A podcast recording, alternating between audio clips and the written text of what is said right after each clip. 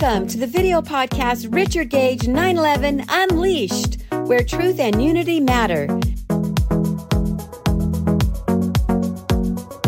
Take the deep dive with highly influential voices in and around the 911 truth movement.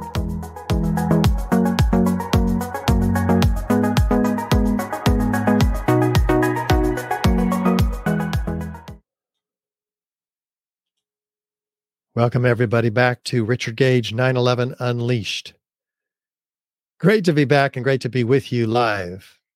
And we have an incredible guest today Jeremy Rys, 911 researcher extraordinaire. Jeremy's going to be talking about 9 11 inside out. So I'm very excited about it. First, I want to introduce you to my wonderful wife and assistant, Ms. Gail Gage. Hello, Gail. Hello, Richard. Gail is an integral part of the operation here at Richard Gage 911 Unleashed. And Gail, did you know we're unleashed? Oh, absolutely. what does that mean to you? it means that we're free. you are free to share whatever is on your heart to share. Yeah, and we're and research. We're, uh, yeah, we're out of our nest. Mm-hmm. The nest I created 15 years ago at Architects and Engineers for 9/11 Truth, we had a very narrow scope, very necessarily narrow scope, and I have been growing out of that narrow scope, and um, now I am uh, unleashed. We're extending beyond the 9/11 Truth movement, even not not only beyond the World Trade Center towers, but beyond the uh, uh, uh, the 9 11 truth movement itself in order to connect dots. In fact, Gail, tell people about the conferences we've been invited to come speak at this month. Oh my gosh, this is so exciting. So, coming up May 13th through the 15th, which is not this weekend, but the next weekend, the DCG Mastermind event. It's a crypto conference in San Diego. And then two weeks after that, which is the last weekend in May, Memorial Weekend, we're going to be going down to San Antonio, Texas for the Advanced Medicine Conference. Uh, there's going to be over a thousand doctors there.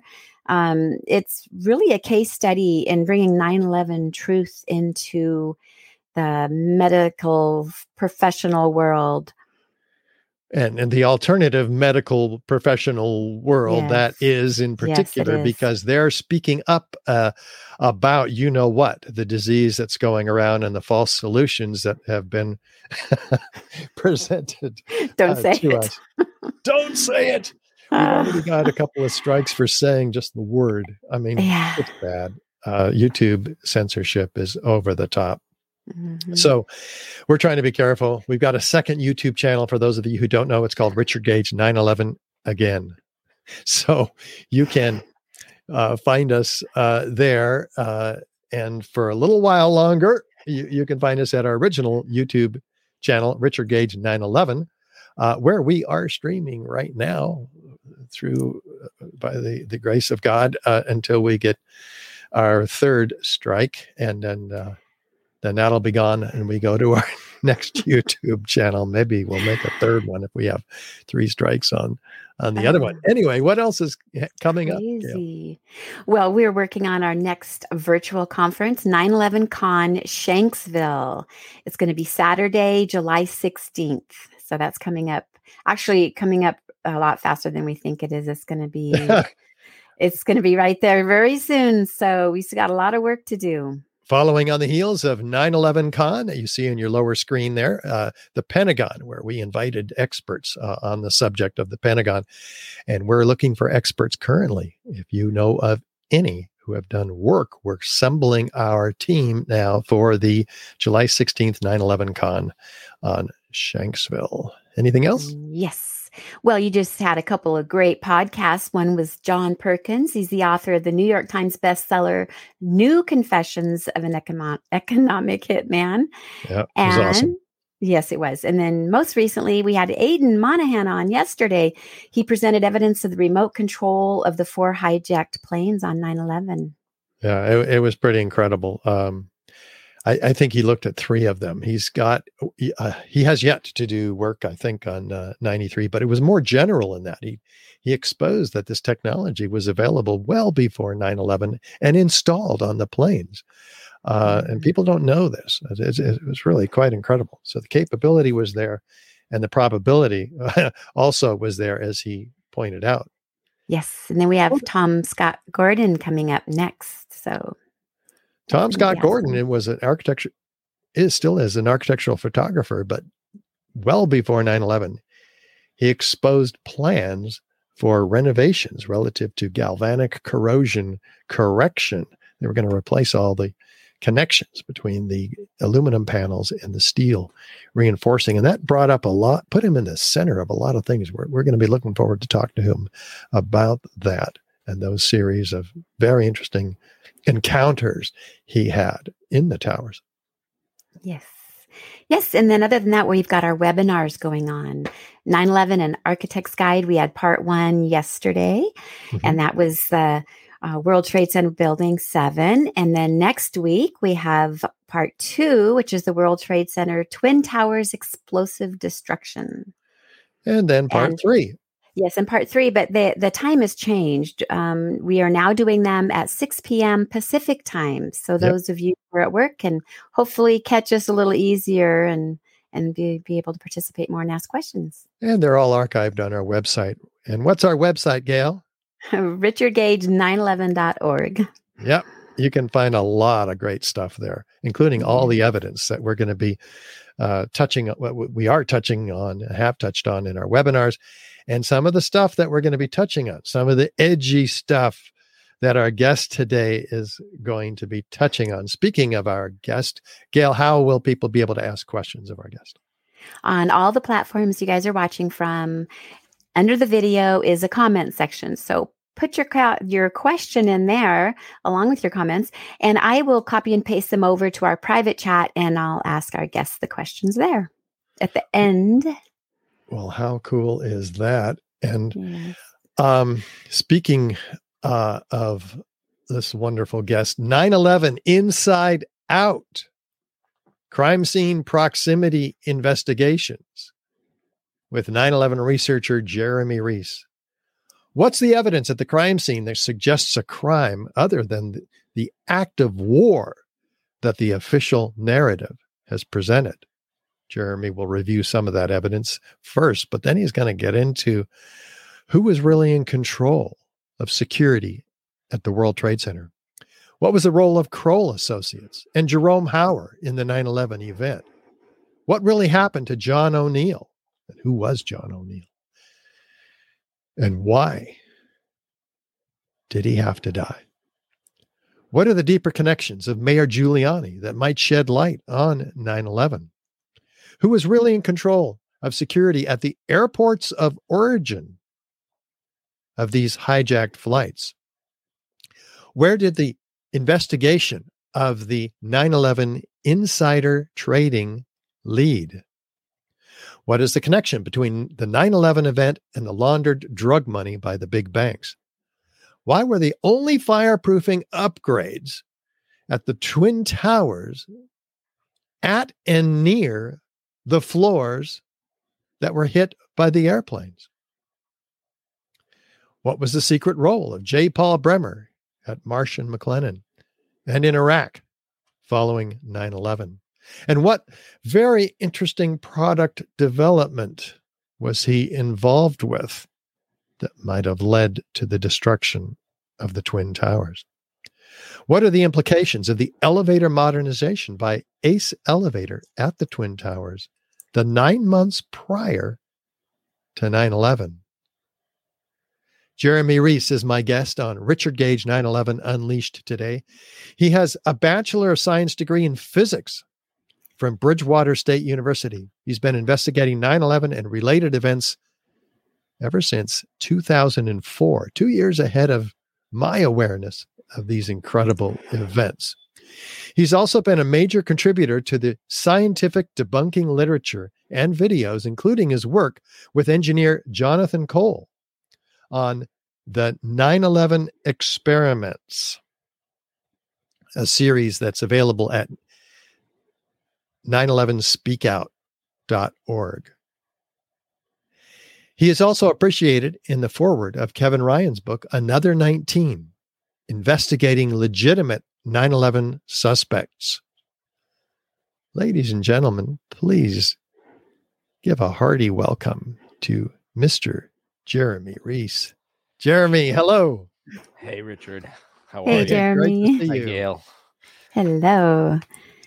You doing so well? No audio problems today uh, that you had yesterday. I heard you heard you were having some serious issues with Aidan uh, when you're getting started. Aidan's always a, a good guest.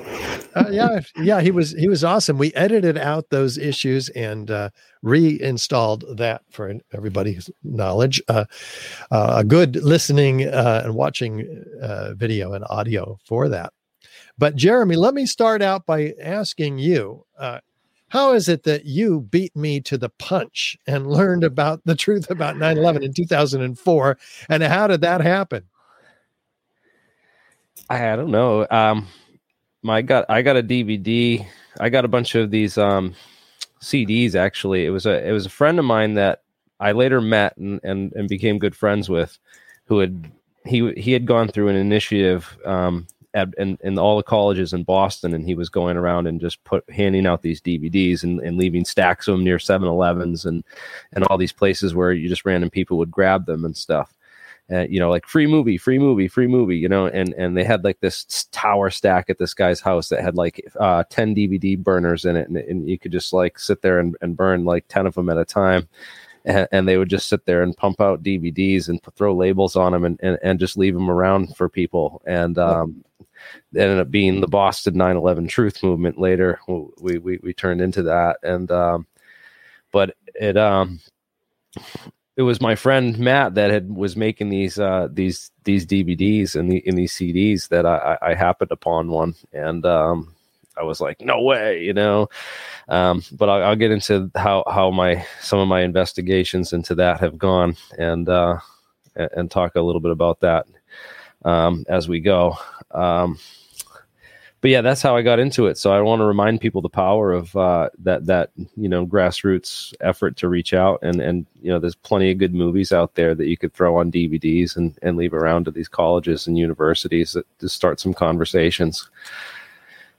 Yeah, and I'm just uh, uh curious. May, maybe you and Gail have a, an idea for us about now that I've heard several times, I don't have a DVD player anymore. It's like, have we gone past that point?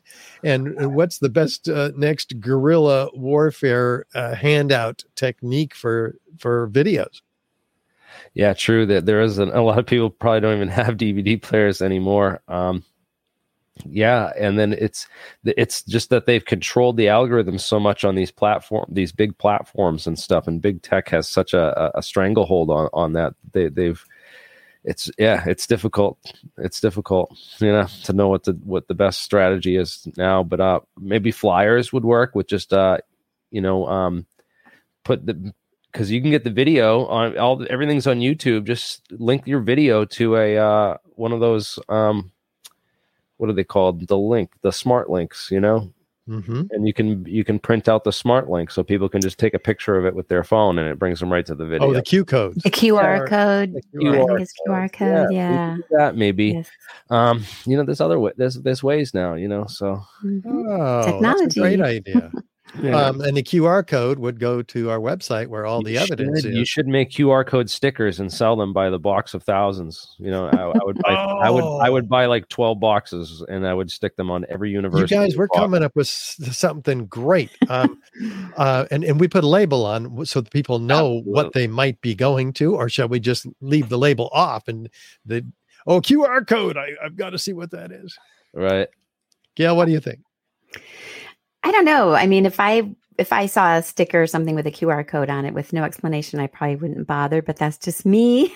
Yeah. we'll my curiosity wouldn't be quite that strong. How about my smiling face? Yeah.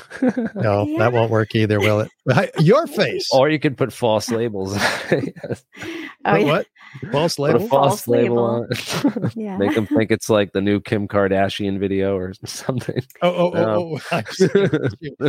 oh yeah, because then they're going to want to see it. You just have to come up with something uh, like a little grabber, you know, something to get right, their attention. Let's work on that, you guys. Now, you Gail, you've video? got a, a particular job today. Can you tell our audience what you're going to be doing?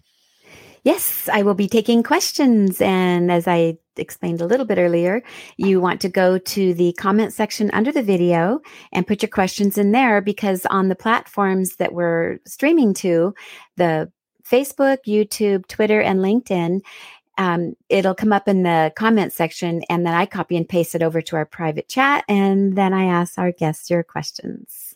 Yeah. How about that? So mm-hmm. we'll let you go do that. Any other smiling thoughts for Just us before we let keep all your questions and comments nice or you'll get blocked.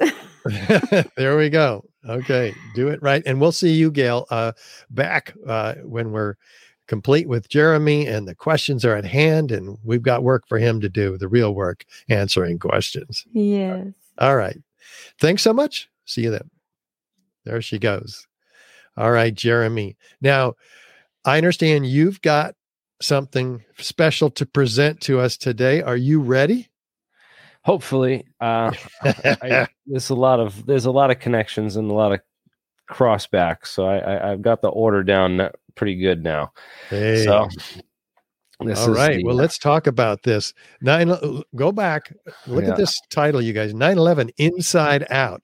Tell us about this title, first of all. Um, I came up with that a couple years back on, on, on, when I was working on my third version of the the film, um, incorporating a lot of this evidence together.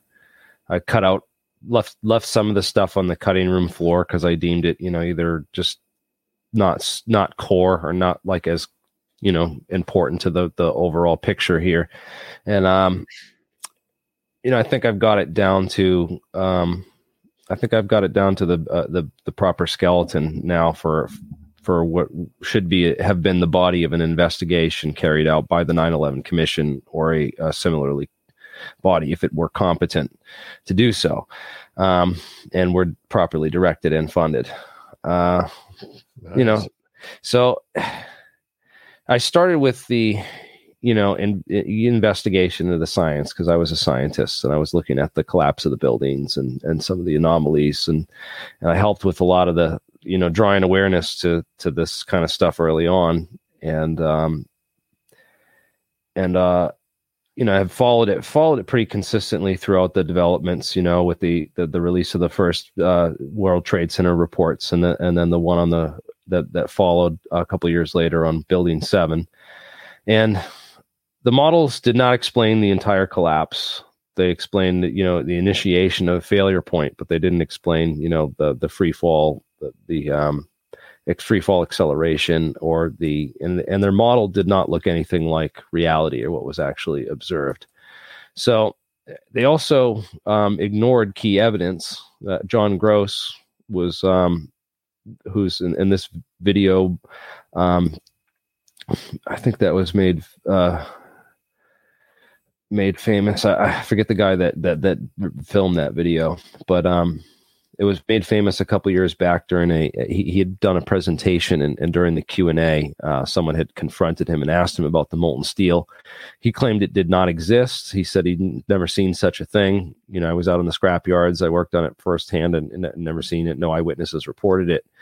Uh, in fact, you know, I have videos of uh, numerous eyewitnesses reporting this. Um, should I play the video? Oh, sure. This is very, very good. If you've got that, um, and you can put it on the same screen you're sharing, that would be fantastic. Let me see. If While you're doing that, oh, there we go. I'm sure they put the air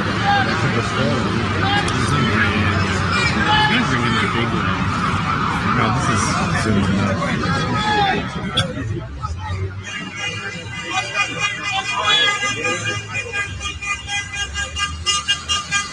You shared your computer audio too, right, Jeremy? I want to make sure our listeners are hearing this. Actually, I'm hearing it, so you did.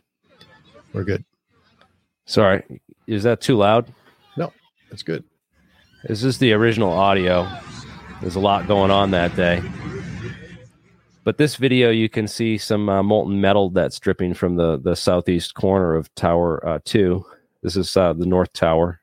The one in the back is the, the South Tower and the south tower was hit second but fell first. And uh, you can see this metal continue to pour out up until the moment of uh, collapse of the building. And this is what origin- initially caught my attention and uh, the attention of uh, a number of other researchers who are investigating this this whole thermite hypothesis. Yeah, and, this is uh, white white hot and yellow, uh, uh, and then the building with molten metal uh, that, that right we before were, the building fell. Yeah, NIST says this is aluminum, but aluminum doesn't glow bright yeah. in daylight conditions. It didn't. It didn't match aluminum. I knew that. It, it, it, just the official story did not make sense. The debunking things that I was reading were just written by people that didn't weren't taking the science seriously or trying to you know goad the reader into reaching a certain conclusion without fully understanding um, the technicalities involved. This there was evidence of um, an appendix C of the FEMA report. There was the last fire that was extinguished at Ground Zero wasn't ex- by the FDNY. Ex- literally didn't leave the site until December nineteenth, two thousand one. They were fighting fires underground for th- for three whole months. I have uh, I have a video compilation of all the um, firefighters and and uh, reports. You know, they were talking about it melting the boots. Um, they had bought uh, 2,000 gallons of this stuff called PyroCool FEF, which uh, mixes at about 0.04% with water. Uh, so, and they bought 2,000 gallons of this stuff. So that makes about, um, I think, half a million to a million gallons, uh, if I'm, I'm, not mistaken. I, I, it's been a while since I did the calculation, but it, it's it's an awful lot of um, fire retardant liquid that they just drenched and hosed the site down with for months, um, and it still fires burned underground.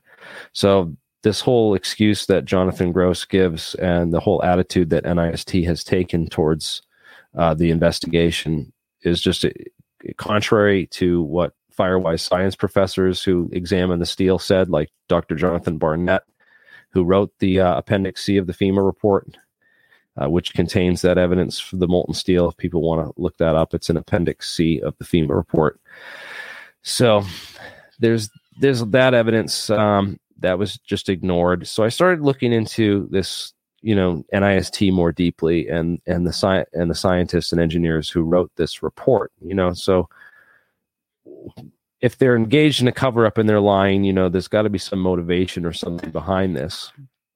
And it turns out that a, a lot of the um, majority of the NIST report was written by SAIC uh, scientists, you know, scientists who, who, who kind of work for um, both companies. And SAIC is um, it's a scientific defense contractor. It um, it also assisted assisted with the 1993 World Trade Center bombing investigation, and its present day is called Leidos Corporation. Uh, it, it, recently it was bought out or changed its name. Um, so there's a whole set of uh, investigations here. Let's hear about this guy.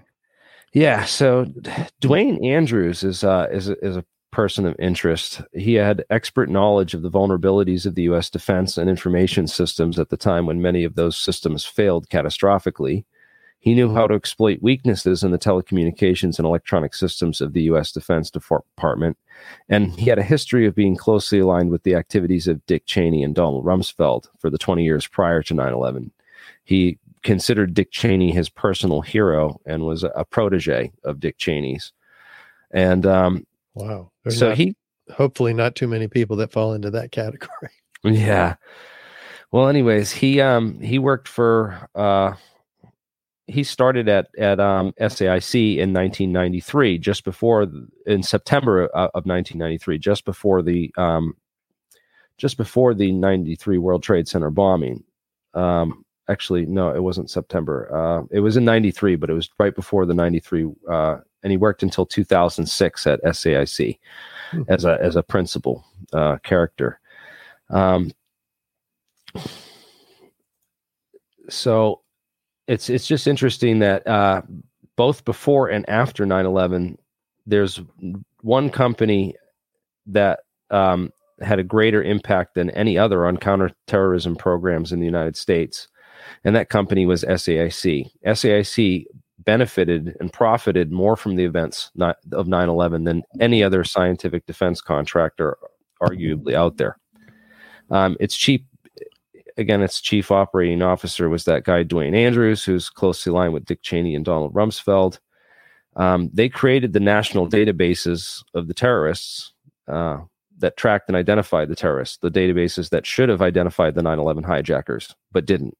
They supplied U.S. airports with terrorism screening equipment that should have, you know, allowed the airports to, you know, catch those box cutters before they got on the plane.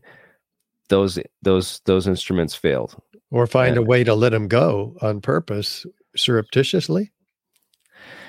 You know, uh, that needs to be further investigated. I, I, don't have the evidence for all that at this time because it's it's just such a and then it's such a black hole because all that evidence was in um, a suitcase that was allegedly found in the dumpster at Logan Airport, or, or in the trunk of one, one, of the cars that they had left behind, and um, and a dumpster in Portland at the hotel, um, apparently where they recovered some of the, this evidence from, but where that evidence is today it's it's it's we'll get into we'll get into more of that because it gets into the uh there's some links here um, that we'll get into in a second.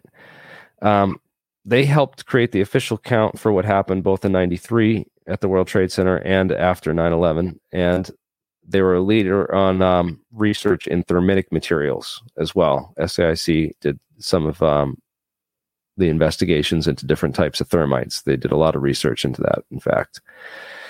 Um, so they wrote the majority of this NIST report, and it turns out that their vice president right now is this guy named uh, Barry W. McDaniel. Although he, he was listed as the vice president until I started posting about this on the internet a couple, um, like a month or so ago. And he's since I think stepped down. He removed his profile picture from his LinkedIn page. Used to have it up there. Good thing I saved it.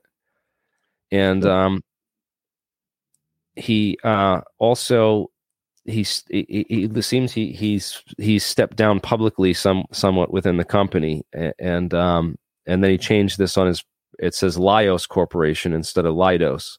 Oh, he, it's missing the D. Um, I don't know typo or something, but um, yeah, anyways, you can go. I have uh it's Barry W. McDaniel um, of Leidos, and you could probably you can still find his LinkedIn page until uh, you know it's it's changed a little bit, but you can read about this guy. But he was the former the uh, former cor- COO of Securacom Stratesec. Yeah, so he you, went. He, you can explain that. How do you explain that SAIC, which turned into Leidos Corporation, their vice president is the guy who ran security at the World Trade Center. This very small company. It's a very small world to, to have someone like that go from you know running security at the buildings.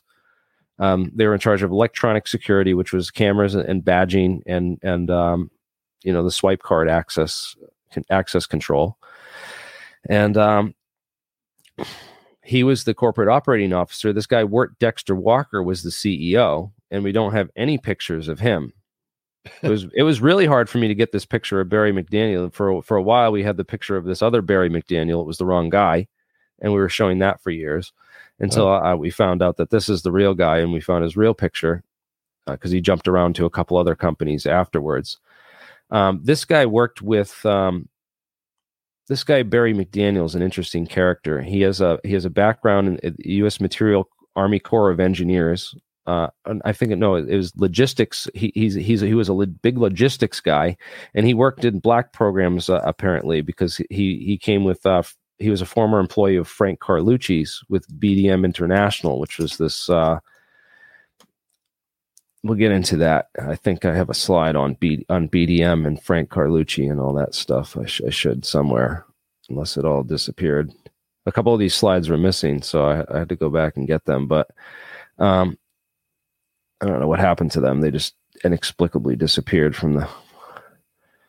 But anyways, this guy is an interesting character with uh with the, his connections to the Car Carlyle Group, Frank Carlucci, and, and BDM International and and, and stuff. But um, Marvin Bush was actually on the board of directors for Securacom. A lot of people don't know that, but the you know the president's brother was on the board of directors for the the World Trade Center security company. Fascinating. And also, uh, Securacom Stratesec had some other uh, contracts, such as the contract at Dulles International Airport for and, and a contract with United Airlines. So um, they also had contracts at Los Alamos Labs during the time that nanothermite was developed there. So there's another connection there that needs to be investigated as well. Uh, operating um, security over there at uh, Los at Alamos? Los Alamos, yeah. Hmm. For for just a short time on on a couple short small projects. That was in one of them. Hmm. And um, this whole thing on uh, there's a whole uh, video by uh, uh, James Colbert of the Colbert Report called "Front Companies" that talk about these uh, these kinds of organizations and stuff. A lot of interesting um, overlaps. So so the James the air Corbett. airline the air yeah James Corbett yeah. Um, and the um, there's a lot of interesting things with the with the security. So the airline security thing was what took me for a loop because I'm like, wow, they, they, ran security at the World Trade Center. How weird is that? But then it's like, no, they also ran security at Dulles and United Airlines. So they they could have. There's some discrepancy about whether they ran the security at the terminals in Logan. You know, so yeah, there's a discrepancy. You mean there's a possibility that there's a possibility ran? that that Securacom also might have handled United Airlines uh, security terminals or, or, had some access to that in in uh, in Logan as well uh, to to get so all the points where the the planes were you know the lapses in security happened that there's there's fingerprints on apparently and um it led me to investigate some more into the security uh, of uh, at the airports themselves, and uh, I found this company called Vidient, uh, which was Richard Clarke, Richard Perle, Michael Sheehan, and this guy Paul Condon. Lord Paul Condon is a British uh, security company, Securicor. He, he became well, he became a director at this British security company, Securicor. It's now called G4S. Three months later, in December 2000, Securicor brought a com- bought a company called Argenbright, which ran security on 9 11 at Dulles and Newark airports, where Flight 77 and Flight 93, respectively, took off that day. Argenbright also managed some perhaps unrelated security checkpoints at Logan Airport in Boston. And um, where that, the two other 9 11 planes took off. Oh my God. Yeah. So there's some interesting you know connections with, with a company that you know the guy is connected to Richard Clarke and Richard Perle. You know these are Bush administration insiders and, and, and guys who are pretty much who obstructed the investigation into 9-11 later um, it's kind of suspicious so the year before 9-11 securicor was allowing criminals to operate security and three of its executives pleaded guilty to conspiracy and prior to 9 11, Argenbright pled guilty to falsifying employee records so that it could hire those convicted of drug possession, possession and assault. Why so, would they want to hire people like that? Oh, because they needed particular people in there and they happened to have had drug possession and assault records.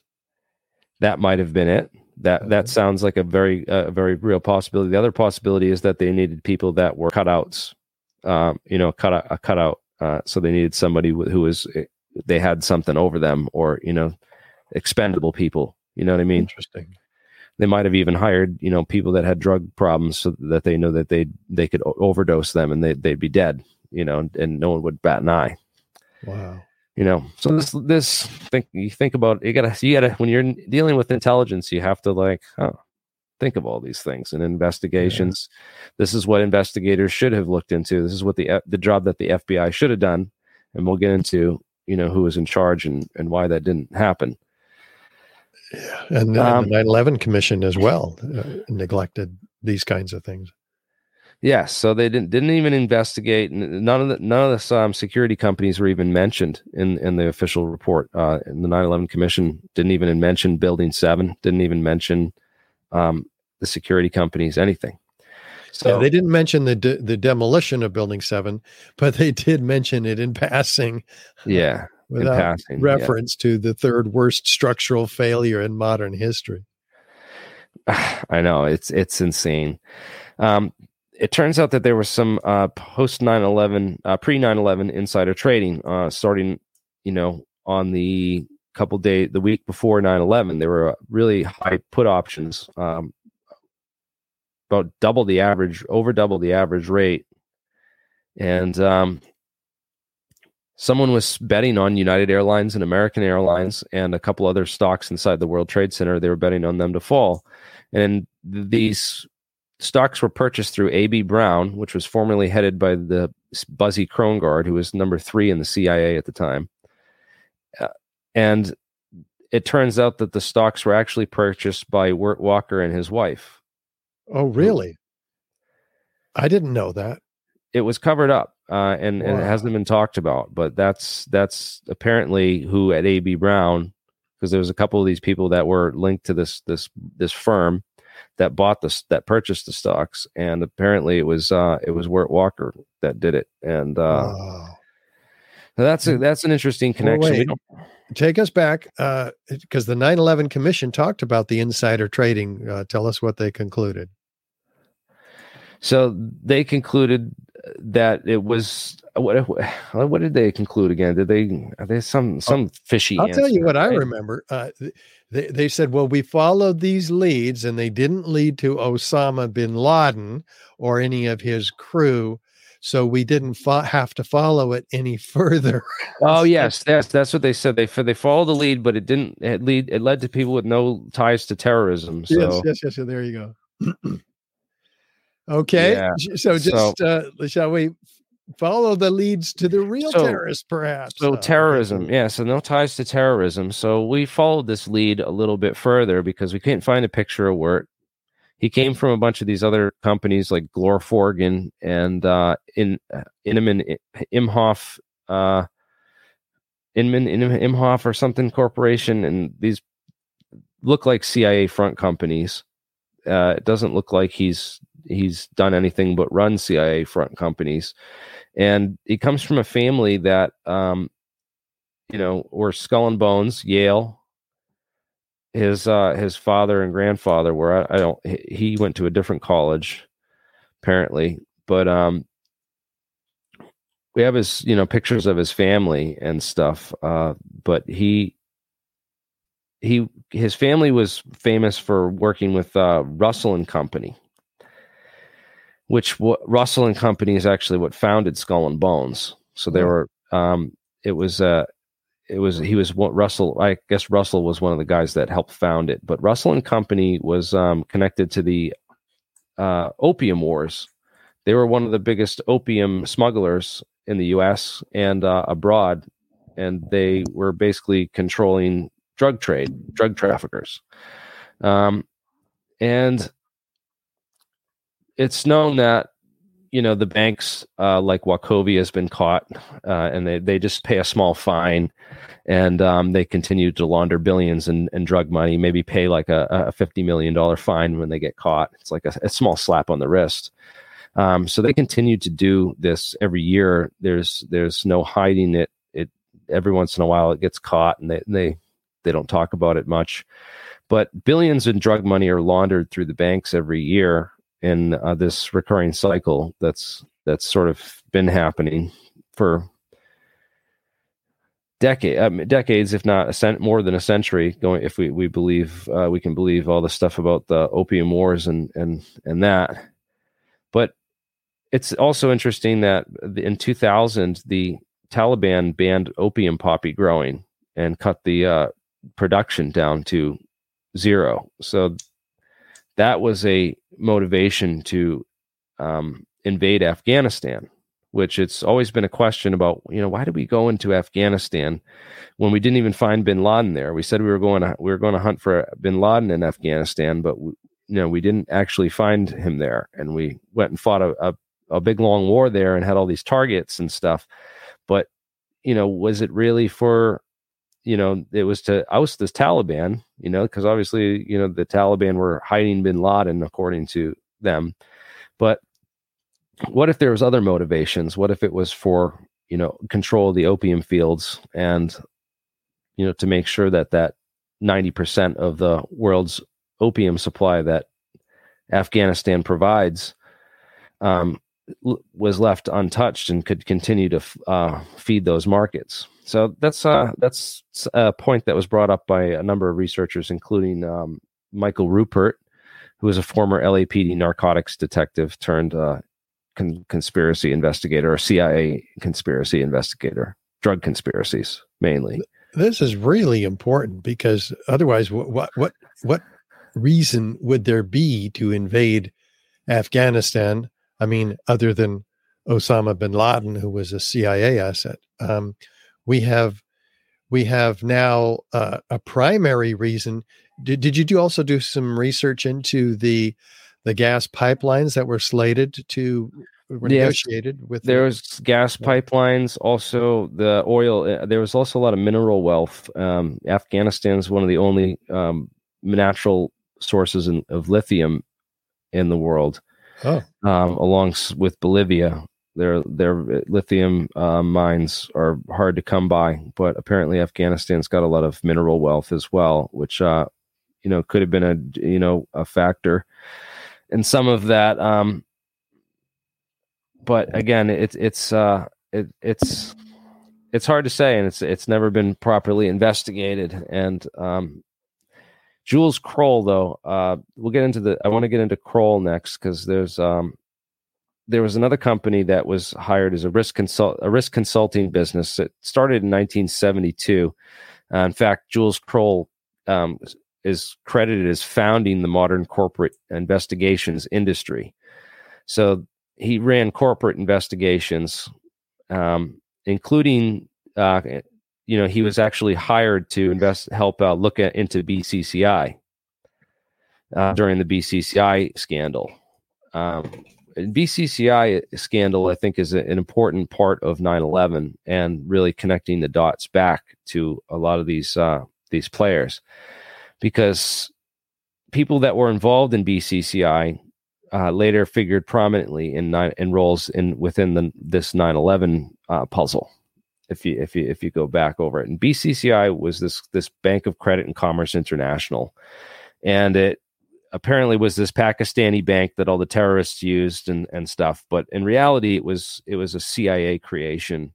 It was um, a series of a series of front company uh, fake banks and financial institutions in this web of uh, complexity and o- overlapping, you know, run run back loops and uh, that would basically transfer this money all over the world um, so many places and so many times that it would it would make it you know it would take you forever to to trace to trace the money anywhere and, and get it back. And um, they were able to, you know, hide massive amounts of money this way and and use it to fund all kinds of covert operations, including the funding of the the funding of Al Qaeda, the funding and training of Al Qaeda, um, which was the Mujahideen army in Afghanistan during the 1980s. We we had trained these freedom fighters to fight the to fight the the Soviets, apparently our enemies and the, the Russians. Um, but we had basically given guns and training and computers and ammunition to uh, Al Qaeda. we we created them back in the 80s, and it was under this whole uh, the money system that funded it all and was over it was this BCCI thing, and they did a whole investigation into it, and and um, Jules Kroll was one of the guys that you know got got in on that. Um, Jerry Hauer was hired by um, not by Jules Kroll, but uh, he was hired. I forget who who exactly hired him. It's a, it's in it's in the it's in the notes and which I'll show you later. But Jerome Hauer um, was uh, office of he he was a former office of emergent emergency management director uh, for New York City, right? Under Rudy Giuliani. And he worked for Kroll Associates. Um, the Office of Emergency Management was um, on floor, I think, 28 or 32 23 oh, 23 sorry. 23 32 23 sorry. This 23 floor 23 on um of the uh, of building 7 and Jerry Hauer uh was basically in charge of that office. Left it um empty that day but the the uh, construction of the OEM um, does definitely represents a time window when that building could have been rigged. Because uh, I've always wondered, you know, when when did they rig the buildings and how did they rig the buildings? We'll get into that in a little bit, but um, Jerry Hauer is an interesting guy because he's he's the guy that you know he was interviewed about the World Trade Center and and talked about the lapses in security uh, on the news, and he's the one that assured you know he was asked questions about how the buildings came down, and he he knew before any of the engineers had you know the this was before the Bazant report was uh, written, before any of the the official um, engineers had taken a, a, an honest opinion on this. He was an expert on this and, and gave the whole conclusion that fires had you know weakened the steel and and and that the, you know the, the jet fuel was so hot that it it caused the buildings to come down. And he was he was the one you know right off the rip um, you know, ensuring that story and giving that story to the press and, and solidifying that as the official story. So, you know, he's definitely someone to to to to that should that should be um, questioned a little further. He also became a, a member of the Bush administration a couple months after 9/11 when he was hired to head the National Institute of Health, and he managed the NIH response to the anthrax attacks, which um, again, we now know that those anthrax attacks were uh, perpetrated by, you know, it was weapons grade anthrax that came from a bioweapons lab and could only have been leaked by an insider. And even according to the official steer, they they blamed they blamed some guy named Stephen Hatfill. And um, there's a whole documentary called American Anthrax. If people want to get into the anthrax attacks again, I don't have time to to go hash that all out right now on this presentation, but basically Tom Daschle, he was the Senate Majority Leader, and he was calling for an investigation. He wanted, you know, a full scale investigation with subpoena power, and he wanted all that opened up right away to, to look into 9/11. And his office got targeted. Seven people died in the in the in the attacks overall, and uh, another 20 something were injured. But it was Senator Tom Daschle and Tom Brokaw um, and Senator Leahy the guys that both the senators that were calling for an, an investigation and an independent commission to investigate the attacks. And sure enough, they backed off and the 9 11 commission was delayed for over a year. It didn't start until 441 days after the attacks. It took them 441 days after 9 11 to start an investigation. And by that time, most of the most of the key evidence had already been hauled away and destroyed. Mm-hmm. Um, but wait, going back to uh, Jerome Hauer, you may not have known that this character signed the petition at AE 911 Truth for a new investigation. And we were shocked. Uh, we consulted ourselves about it and said, What the heck do we do? Because he's very suspicious, as you pointed out. And so I called him and we uh, uh, some somewhere we have a recording of this call actually. But he says uh, yeah i don't know about the twin towers but uh, building seven sure looked like a controlled demolition. Well we we asked him well, you you you were responsible for finding locating the oem in that building. He actually denied that at the time uh, and uh, and we talked to him about giving cipro to uh, cheney uh, and and yeah. and company and he denied that. And we're we did not want to put his name on our petition because we don't know didn't know what his motivation was and couldn't figure it out. Wow. Yeah he, he's uh he's definitely an interesting character but that that interview it's never been posted huh? No got- I, I i'm i'm ready to re- record publicly show that recording if I can find it. I mean, that was uh, that Definitely was in 2008 or nine or ten. Oh, I want to see that. That's incredible. yeah, gotta dig curious. that one up, Richard. Um, yeah, that's that's incredible. It'd be great. We got to track. It'd be great if we could track these. Some of these guys are are still around. Um, we could track them down and, and interview them. Um, Kroll was known as the CIA of Wall Street, and uh, Jerome Hauer was responsible for hiring John P. O'Neill to become head of security on 9 11 as well. And John O'Neill was the world's leading FBI investigator. I mean, he was he was a former FBI investigator. He had he had been assigned to the World Trade Center bombing case in, in, in 1993 uh, to investigate the World Trade Center bombing, and that's when he became interested in Al Qaeda and these terrorist groups and the network of Osama bin Laden. And so he was perhaps the most qualified person in the world to go on television and, and speak about Osama bin Laden, whether he was capable of, of coordinating this and, and the investigation and everything. Um, but he didn't make it to the news that day. They, he was last seen um, heading into South to- the South Tower to try to evacuate it, and uh, they found his body um, a couple days after 9-11 in the in the rubble pile.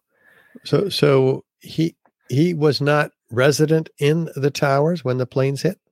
He had started his first day on the job was 9/11. He had just been hired and his first day on the job as head of security was on 9/11 and he was there at the he was last seen, you know, heading towards the south tower. And he's actually seen on one of the videos in the lo- in the in the lobby of the north tower evacuating people. Huh. Because uh, that's interesting. So he might have had a stroke of luck even if he was planted there uh, to be one of the victims. Um, he apparently made it out and unfortunately back in. Uh, so uh, Oh, there there is some suspicion uh, as to his um, the the finding of his body and and, and the the the uh, the injuries sustained. Uh, I can't. I don't have the great memory of this, uh, but uh, we we we should. Uh, I'll find that out. Does yeah, that sense to you? Yeah, I heard something about that too, but he was found outside the towers um, near nearby. Um, but yeah, they, they, there's some suspicion about about that as well, and and righteously, right, rightfully so. So um, again, I don't know too much, and I, I and I want, would rather leave that in the hands of more competent investigators than than me. I'm just you know going on what I what I've read and what I've been able to put together and there's a movie called Who Killed Oh, there it is. Yeah, Who Killed John O'Neill. Yeah, that was one of the early films on 9/11 and it goes into all this Kroll and and all these this network of, you know, spooks and operatives and and stuff like that. Um, John O'Neill would have been the guy to go on and, and tell us, you know, who was responsible for this. He would have been he he should have been on on television that morning this is who went on t- the television that morning instead and, and gave us the first official pronouncement of what had happened on 9-11 and um, let's play that interview real quick. Can we, should we, i'd like to play the whole thing so people hear it. Number yeah. of groups who could be responsible for something. We want to turn now to uh, to uh, guest who's joining us in the studio. Uh, it's Paul Bremer want to make sure I'm getting your name right because I'm just meeting you right. just at this moment. You're a, you're a terrorism expert, counterterrorism, I hope, and and and can talk to us a little bit about about uh, who who could. I mean, there are a limited number yeah. of groups who could be responsible for something of this magnitude. Yes, this correct? is a very well planned, very well coordinated attack, which suggests it's very well organized centrally, and there are only three or four candidates in the world, really, who could have conducted this attack. Bin Laden comes to mind right away, Mr. Bremer. Indeed, he certainly does. Bin Laden was involved in the first attack on the World Trade Center, which had as its intention doing exactly what happened here, which was to collapse both towers. He certainly has to be a prime suspect, but there are others in the Middle East, and uh, there are at least two states, Iran and Iraq, which should at least remain on the list of potential suspects. What, what kind of coordination would I mean? How, how could you, something like this be put together? Well, you'd have to have, uh, first of all, you've got to find some people who are willing to die, which is not that easy. And then, of course, they have to find ways around what we thought was pretty good security at our airports. We haven't had a hijacking in a long time, let alone four. Um, so there had to have been some very good coordination there. Um, there has to have been coordination in the whole planning of the attack. The people, if they were not Americans, had to get visas to get into the United States. They needed false identities, probably, to buy airplane tickets. They needed uh, cars to get to the airport. I mean, there there's a whole lot of stuff that had to happen here. With, with go ahead. Well, with, with as many resources as as our government and and our allies uh, governments around the world devote to to studying terrorism and, and knowing what's going on and what they're planning. I, you have to wonder how something of this magnitude, how this could take place without any warning or any Well, hint that it was coming. First of all, the intelligence against terrorists is the hardest intelligence there is to gather. Basically, you have to have a spy in the terrorist group who's willing to talk to you for whatever reason. It's the hardest intelligence there is. The, the National Commission on Terrorism, which I chaired last year, made as our key recommendation a much more vigorous effort to try to get terrorist spies uh, as, as informing on their colleagues to us. Every time there's a major terrorist attack, it is automatically, of course, an intelligence failure. That's by definition. But I'm sympathetic to the problem about how you get good intelligence on these people. It's not easy. There is an intelligence failure here. There is a massive security failure where we have four airplanes being hijacked in the same morning, two from Dulles Airport, it appears. Uh, so there's a lot of lessons that are going to have to be learned. But first, we've got to find out who did it. Mr. Bremer, I, I want to speak to that for a second. When the Oklahoma City incident occurred, the immediate response from a lot of people Uh, you're on mute, Jeremy. so he got that wrong. I don't think there was two planes hijacked out of Dulles, but um, he he he. There's some key things. He he chaired this National Commission on Terrorism. He points the finger at you know possibly Iraq and Iran, and and then towards the end towards the end here he he says you know Pearl Harbor happened a month before I was born. Pearl Harbor. I hear my parents talk about that as a seminal event in their lives all the time. I am not aware of anything like this in the United States before. Americans are now, I think it's fair to say, really scared. Uh, should should we be? This is a Well- day that will change our lives, isn't It, it? it is a day that will change our lives. It's a day when the war that the terrorists declared on the United States, and after all, they did declare war on us, uh, has been brought home to the United States in a much more dramatic way than we've seen before. So it will change our lives. Um, I- I do think it's important, and I'm sure the president and his his colleagues, when they start talking about this, it's important to hit some balance. The American way of life is not threatened by these people, unless we threaten it ourselves. If we start throwing away, throwing away the uh, the democratic freedoms and the civil liberties that um, that are at the heart of our society. That's what they're they're after, and that's what we can't allow to have happen. And we've got to go about our business. People have got to move move around. I I was uh, uh, diverted on a plane this morning. I was trying to get to New York and wound up in Baltimore, and I, I in a way was sort of at least relieved to see business as usual going on among people. We, we, we have to go on with our lives. It's not to say we don't take it seriously. We take it very seriously, but it's not something where we can all jump in a foxhole somewhere and hope the world doesn't come and bother us. We, we have to find a balanced response, one that makes it absolutely clear, as the president said this morning, that we're not going to tolerate this act of war. This will have consequences for the people who did it. Very, I hope, very severe consequences. I hope mm-hmm. the most severe military response we can come up with. But we also There have it to is. remember that we've got a way of Yeah. protect. Military response. Threat. This is not an existential threat to the United States. All right. Paul Bremer. So yeah, he he. It's it's strange that we we find L. Paul Bremer going and giving us the official story of what happened that day on um, the first person to point the finger at Osama bin Laden, because Paul Bremer had an office right in the impact zone of the North Tower, right on the 90, 90 near the ninety third floor, where Flight AA eleven impacted the North Tower. Uh, that was right near Marsh & McLennan's secure computer room. And um, Paul Bremer later became the Iraq occupation governor. He was later, you know, the, the point man in Iraq and, and, and led the Iraq war. Yeah, but So- Marsh Marsh McLennan was um, was pretty wiped out by the the the uh, collapse, if you will. Yeah, they were they're I mean, they were a big component of the World Trade Center there and uh they were they lost a, a number of in, their employees and uh, I guess I think hundreds. hundreds, yeah.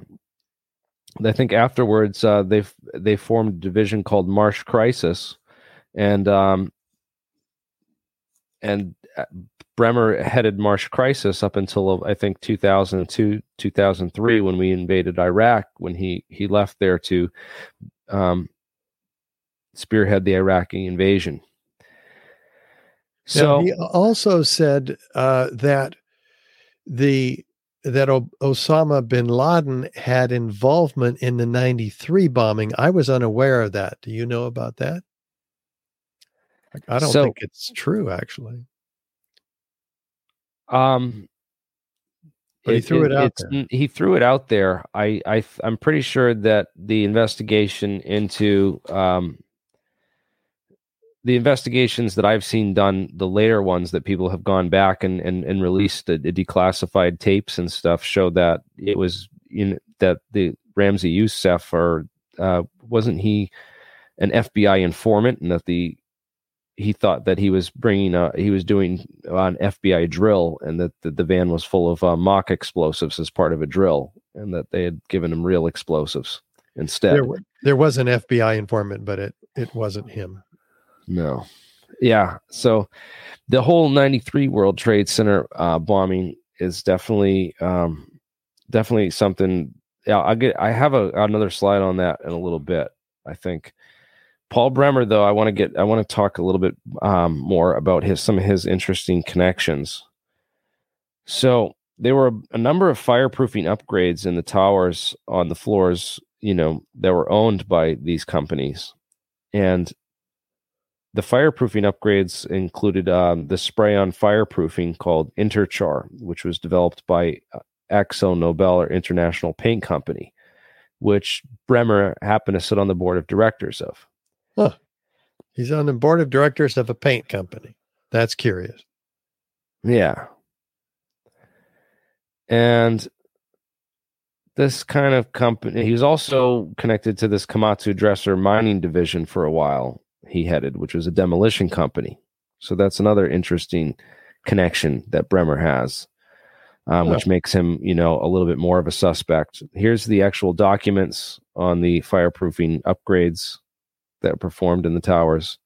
Abatement of asbestos containing fireproof material from the elevator shafts was ongoing. Expected to take, you know, millions of dollars and and a number of years. Um, they were World Trade Center alterations on on these floors, and um, these are the time frames and uh, in years. You know, starting in 1988, 1988, um, going through the 90s, up until um, you know Marsh and McLennan. Recently, they're excuse me. So they were on floor 95, apparently. Uh, Marsh McLennan uh, which is uh, right in the middle of the the, the plane impact. It yeah. Like. And I have um, at, at, the North Tower. I have a whole. So this is the. We'll get into this. This is the whole blueprint, so people can go and look on who was on each floor. Oh my and, god! And dig into that deeper. Um, these are available in on PDF on 9/11 Blogger under this link right here. And uh, hopefully you have that to share in the description because uh, I'll post it in private chat for you. And you can share that with people. But uh, yeah. Gail, do you want to grab that link out of the private chat and share it on uh, on the social media so at least people can have it now who are listening, and we'll also remember to put that in the description after the show. Yeah, there's large printable versions of these, you know, that go into, you know, highlight the the real interesting connections in red and some of the other, you know, interesting connections in, in other colors. So uh, these were made by Jonathan Cole, uh, based on Kevin Ryan's research. Oh, and um, you know, FOIA requests into you know the World Trade Center tenants, who was you know, and the leases you know, to, they went and got the leases from the World Trade Center to see who occupied what floor and, and when and what kind of work they did. So that's interesting. Um, part of the investigation that uh, should have been done. Also, uh, Scott well, Forbes. Hold on, let's let's go back. We can't uh, go over this uh, too fast. I mean, here we have the fireproofing upgrades at or adjacent to the floors that received the the, uh, the, the that had the impact of the plane. Uh, yeah, so that's where that's where variation. the plane impacted, and it's also where the failure initiated the collapse initiated at that point at the at, at this point in the building where the plane floor 77 to 78 in, in the south tower and floor 92 to 100 uh, right there so so was the question of course uh, it's implicit is was the uh, fireproofing upgrade an undercover operation for the application of a paint uh, uh, or uh, Interchar, uh, for which Paul Bremer was sitting on the board of directors of. Was he creating something else? Was he in charge of an yeah. operation here that was used well, in the World Trade Center? These are questions. These are good questions because if if you were going to do an operation like this, you could potentially, um, if they if they were to replace that paint that fireproofing stuff in the paint, right? So they just swap the paint, right? Say we swap the paint with, um, you know, a sol gel, a sol gel nanothermite paint on thermite you know basically basically the same paint that they used on the hindenburg which you know the, the, caused the thermite reaction in the skin of the hindenburg to to uh, light up. So they, they knew about this kind of stuff. There's this you know the investigation into the hindenburg um, you know revealed that this type of chemical reaction was occurring in, in the, these types of paint layers. If if you if you know the iron the iron rusts and creates this iron oxide and then the aluminum or you can use magnesium or other other elements too. So you can use lots of different oxidizers lots of different um, burning burning metal agents that will oxidize um, with that eh, to create that reaction. There's a lot of people think it's just uh, aluminum and, and, iron oxide. There's other types of thermites as well. Mm-hmm. so it could have been done that you know, one of these companies had developed, you know, a way to make paint on thermite and could have swapped this this paint in the buildings for those spray on fireproofing so that these workers think they're spraying on, you know, real fireproofing material, but in reality they're spraying thermite onto the beams. Wow. And if you were to if you were to do a full fireproofing upgrade on those floors, right? Right on those right on those key floors, right here, or you know say 77 to 78 say we painted what if those beams were painted with thermite instead of um instead of fireproofing material? How or the underside of the uh, metal decking uh, above the ceiling. Yes. Mm-hmm. yeah the metal decking uh, under between each floor. Yeah what if that was painted with thermite? What do you think would be the difference you know in fire performance? Yeah right um, of the building, and would that maybe explain the rapid onset of collapse a little bit? For those of you who don't know, thermite is an incendiary used by the military to cut through steel like a hot knife through butter. And nanothermite, uh, which uh, we get into in part three of our webinar, uh, is a very, very high tech form of thermite which is sprayed on uh, or can be. It's a fluid apply. Well, they you know realize that normal fuel um, or burnable materials in powder form become explosive. So it's the same kind of concept that when you pulverize the components to making thermite and make them really small or nano, micro, it's not actually nano, probably micro scale rather. But well, actually, the components of of nanothermite, uh, the, the rhomboidal shaped uh, iron oxide crystals, are a thousand times smaller than the diameter of a human hair, which right, by definition makes them nano nanoscale. So that's why they call it nanothermite. Mm. They call it super thermite uh, in uh, in in Los Alamos and Livermore, where it came from. So there's also some evidence that I found of, uh, you know, Gary Corbett testified before, and also Scott Forbes, who is a fiduciary trust um, senior database administrator. He testified to power downs the weekend before 9/11, where they they shut the they power and, and evacuated the buildings, uh, which I thought was suspicious. Also, there was a, a, a whole elevator modernization, which would have given them unrestricted access to the core of the building, where the core columns were. That's where the majority of the structure was for for these buildings. For those of you not familiar with the architecture and the, the engineering structure of the of the towers, there was a six box columns at the center of the uh, huge box columns at the center of the World Trade Center, which uh, housed the elevator shafts and uh, were the main support structure for the building. If I'm, if I'm not wrong, let's clarify something. Sorry, sorry to interrupt, but uh, there's some things I have to to correct. Yes. The the elevator hoistways uh, there there was uh, there was more than 50 of them in each tower and there they are. And so we wouldn't call those box columns but the the uh, structural interior core columns are immediately outside all of those elevator hoistways. So such an elevator modernization could have given access to those columns to plant uh, whatever kind of incendiaries or explosives. Sorry go ahead there's also these these spandrels between floors were like four feet um, four feet high. So there, there's crawl space and, and all the ceilings between floors where they could have, you know, got in to place um, charges on the exterior columns as well, perimeter columns as well as at the core. So you had full demolition access the, to the buildings through through the elevator shafts. And Ace Elevator Company did a full modernization in the buildings and then went bankrupt about four years after 9-11, suspiciously. Yeah.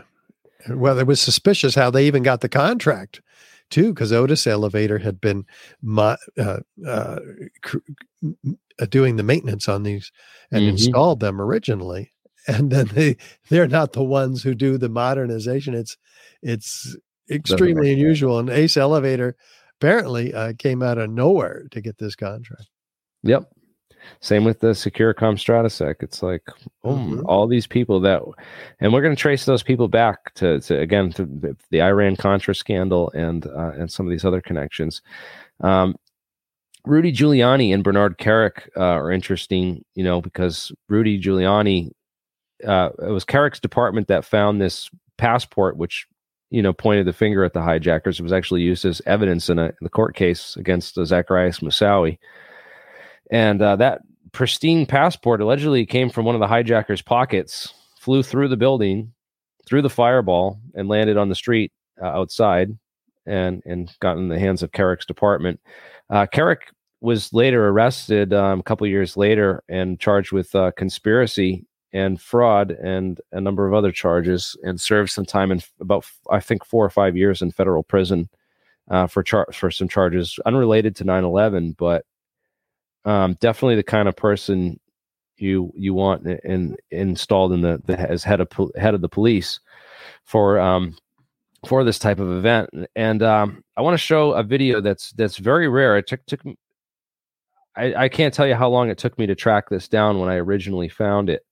Um, but it, it, took me about an hour to find it again in my archives. So I want to show this because it, it's it's you'll never find it anymore. And this is the press conference right after the this is the press conference right after 9/11 um, where they're first asked about explosives.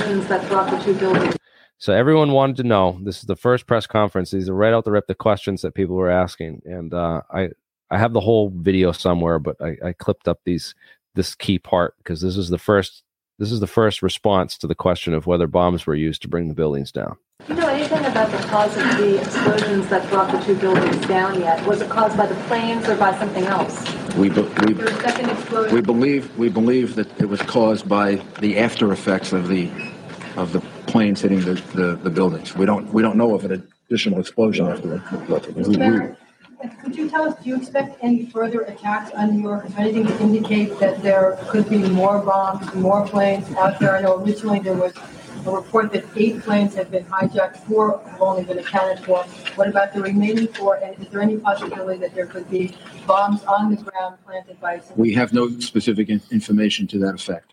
Do we know anything about the composition of that dust that Black and Sloman had? Is there any asbestos or any hazardous material in that dust? Uh, I, I don't know. I don't know the answer to this. Mayor, there was a gas explosion related to this. Are you aware of that? There was a gas leak or possible We don't believe that, we, don't- we, don't- we not, we don't believe that's the case. Mr. Mayor, can you tell us anything about the, where the planes come from, I've- where the aircraft came from? Bill Diamond r- reminds me that we've turned off the gas in the city, in the city. So he's there with George Pataki and Bernard Kerik's right here behind him. And uh, that was Bill Diamond that whispered in his ear that, you know, there's no gas lines and the gas is turned off. But there they are answering the questions that everyone wanted to know is what, did bombs build bring the towers down? And uh, what is there asbestos in the dust? Is the air safe to breathe? Um, again, Rudy Giuliani and uh, was was Trump's lawyer who was urging him that the elections were falsified, and he these are the these two guys reappeared uh, recently and and for January sixth, that whole January sixth thing that people people don't make this connection that these two guys are pretty much res- like they should be charged for January sixth alongside all these other people. They incited half the people to be there because it was Trump's lawyer urging people that the elections were falsified and that Biden shouldn't be wasn't the rightful president to take office. Um, so there's a lot of you know interesting deep state connection with these two that um, you know reoccurred for that whole January 6th thing that not a lot of people have made the connection on, and, and especially not the QAnon people. so, oh, there I go. Okay, shouldn't have said that word. Now we're gonna get flagged. but in any case, um, those people uh, um, who cleaned up the sites after 9 11, it was uh, AMEC and Bovis Lendlease that were the uh, AMEC um, construction management who was hired to clean up uh, also even building seven. Building seven was cleaned up first uh, before the Twin Towers, allegedly because they needed to get through there to get access to the site. But um, in any case, you, you saw this uh, explosive connections thing and the suspicious tenants. We've gone into that. You know, Marsh & McLennan was on those floors where uh, the towers hit. And, um, you know, we dig into some of these other corporations with some interesting ties to the Bush family, Aon Corporation and Washington Group International.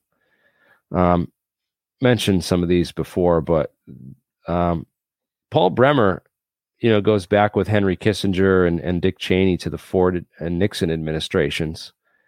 And um, plus, there's a bonus for anyone that can. I, have been trying to find this guy's name, and I, I, had it at one point. He's like this mop tops uh, guy. I think he's either a senator or congressman, maybe. I don't. I don't think he is because I looked through all the senators and congressmen, and I can't figure out who this dude is. But if anyone can tell me who he is, that would be uh, that would be super helpful. The the so Rumsfeld and Cheney uh, go back to this uh, these other administrations, and they were involved in this um, little known program called the Continuity of Government Program, which is a government contingent contingency plan. Um, government contingency planning, where they would literally sit down with like the Joint Chiefs of Staff and, and have these think tanks on every possible doomsday scenario that could happen and they dream up um, how the government would respond and how they, you know, even the president getting killed and ha- them having to install a, a, temporary president or a temporary uh, leader in time, you know, and even even organize um, a plan for if both president and the vice president get killed because you know, the vice president takes over if the president gets killed. So they had plans for all these different scenarios that could possibly happen and go wrong with the United States and how they would maintain government and, and have a, con- a, a continu- continuity of government under this whole continuity of government program.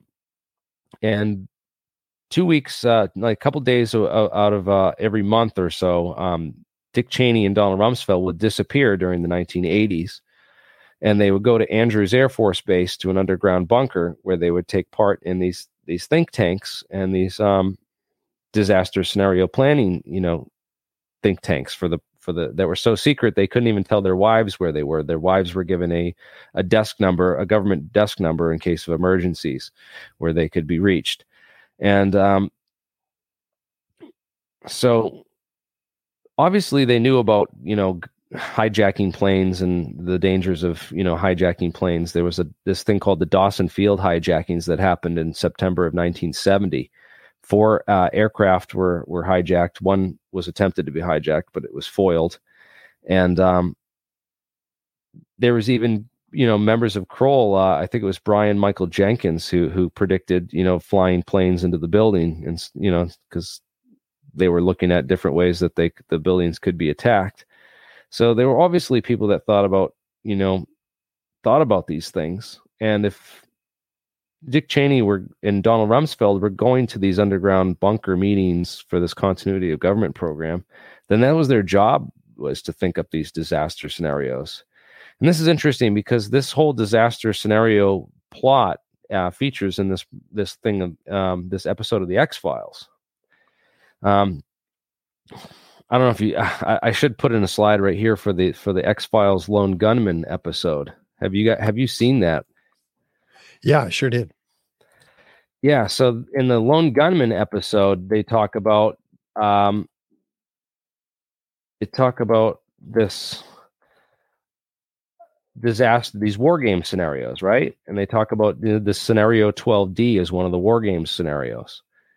Well, who's to think that, you know, 9 11, the whole 9 11 plot wasn't thought up and dr- dreamed up during these government contingency plans?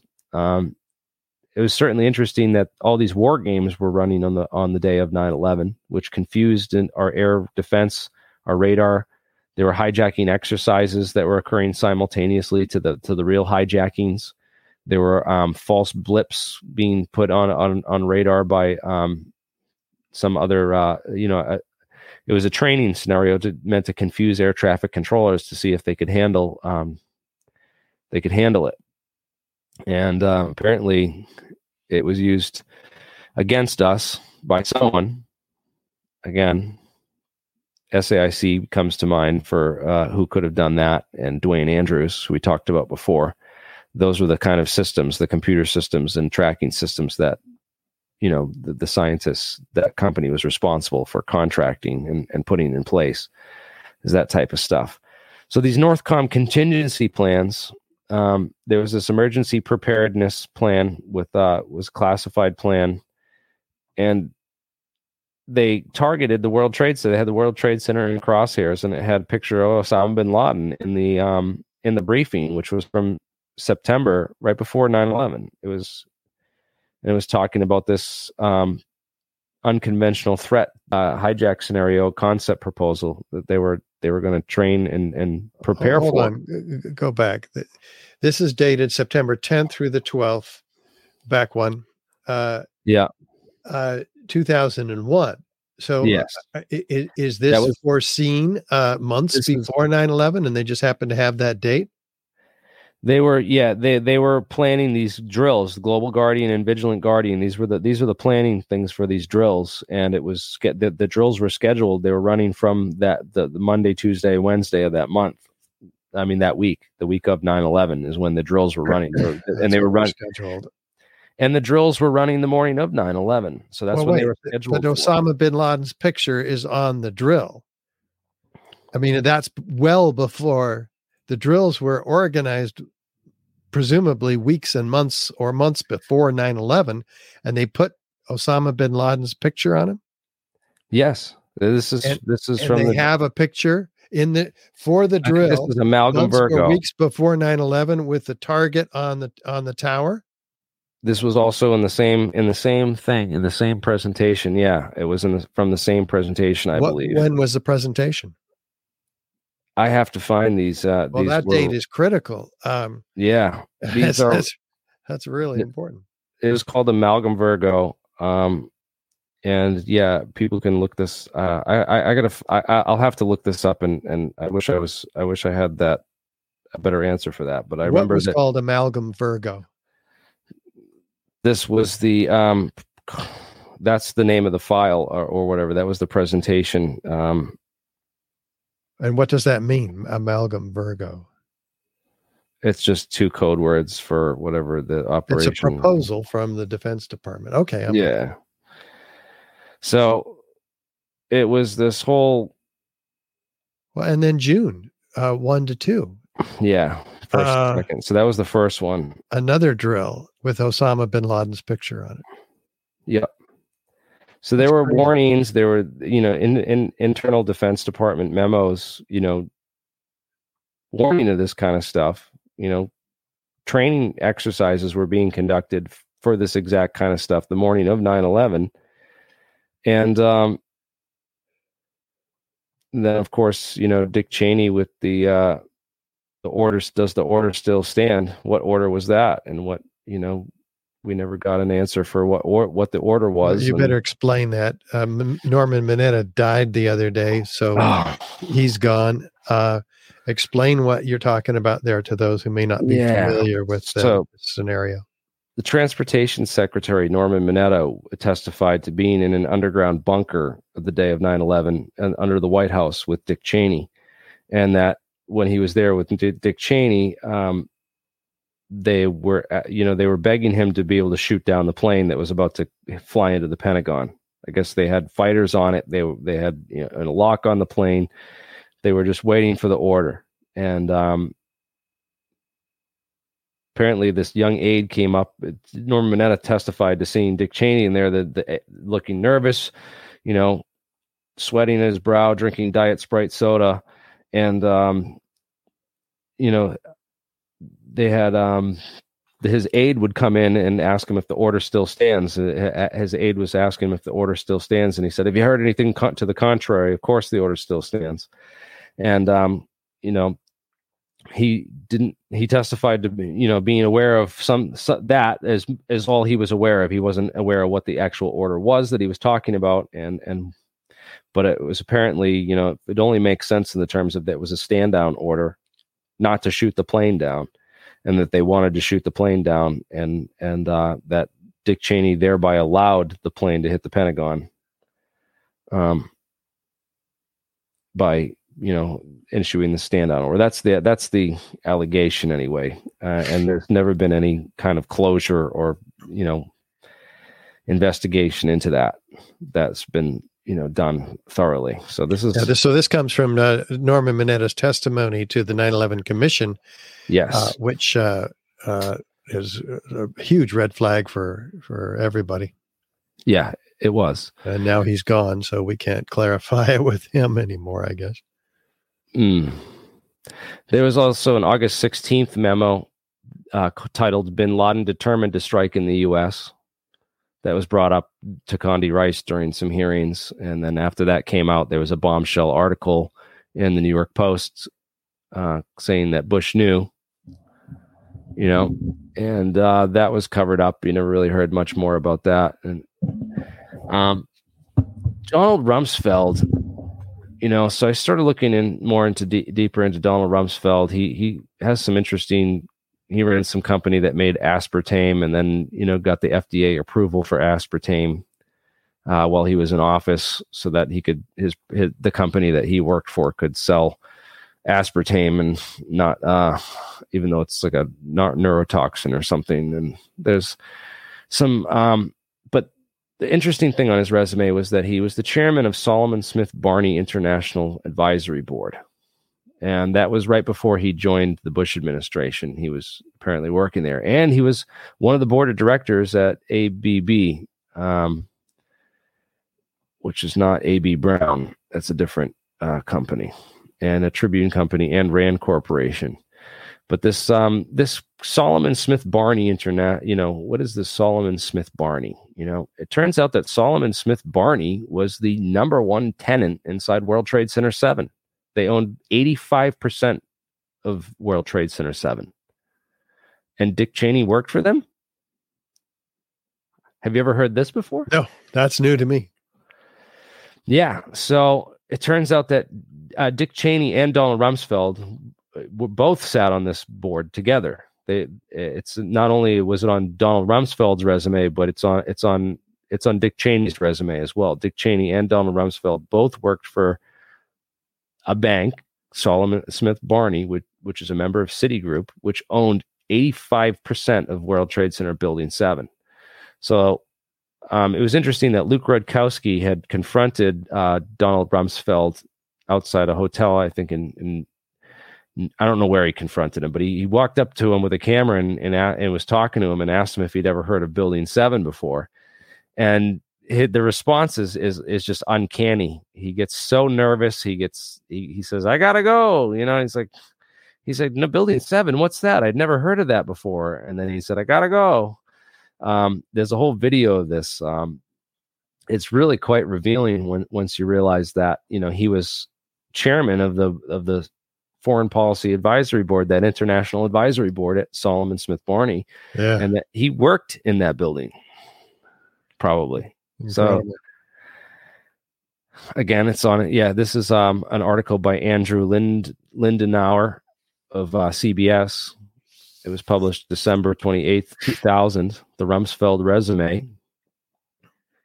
And you'll you can find it all right there. Um, now, Marsh & McLennan, back to the Twin Towers um, and Building 7 and all this, because this is AIG is an interesting company because Jeffrey Greenberg, the son of Maurice Greenberg, um, was was also CEO of Marsh & McLennan alongside L. Paul Bremer. I guess I don't know which one which one was at the time, but they were both CEOs of, of the same company, Marsh & McLennan.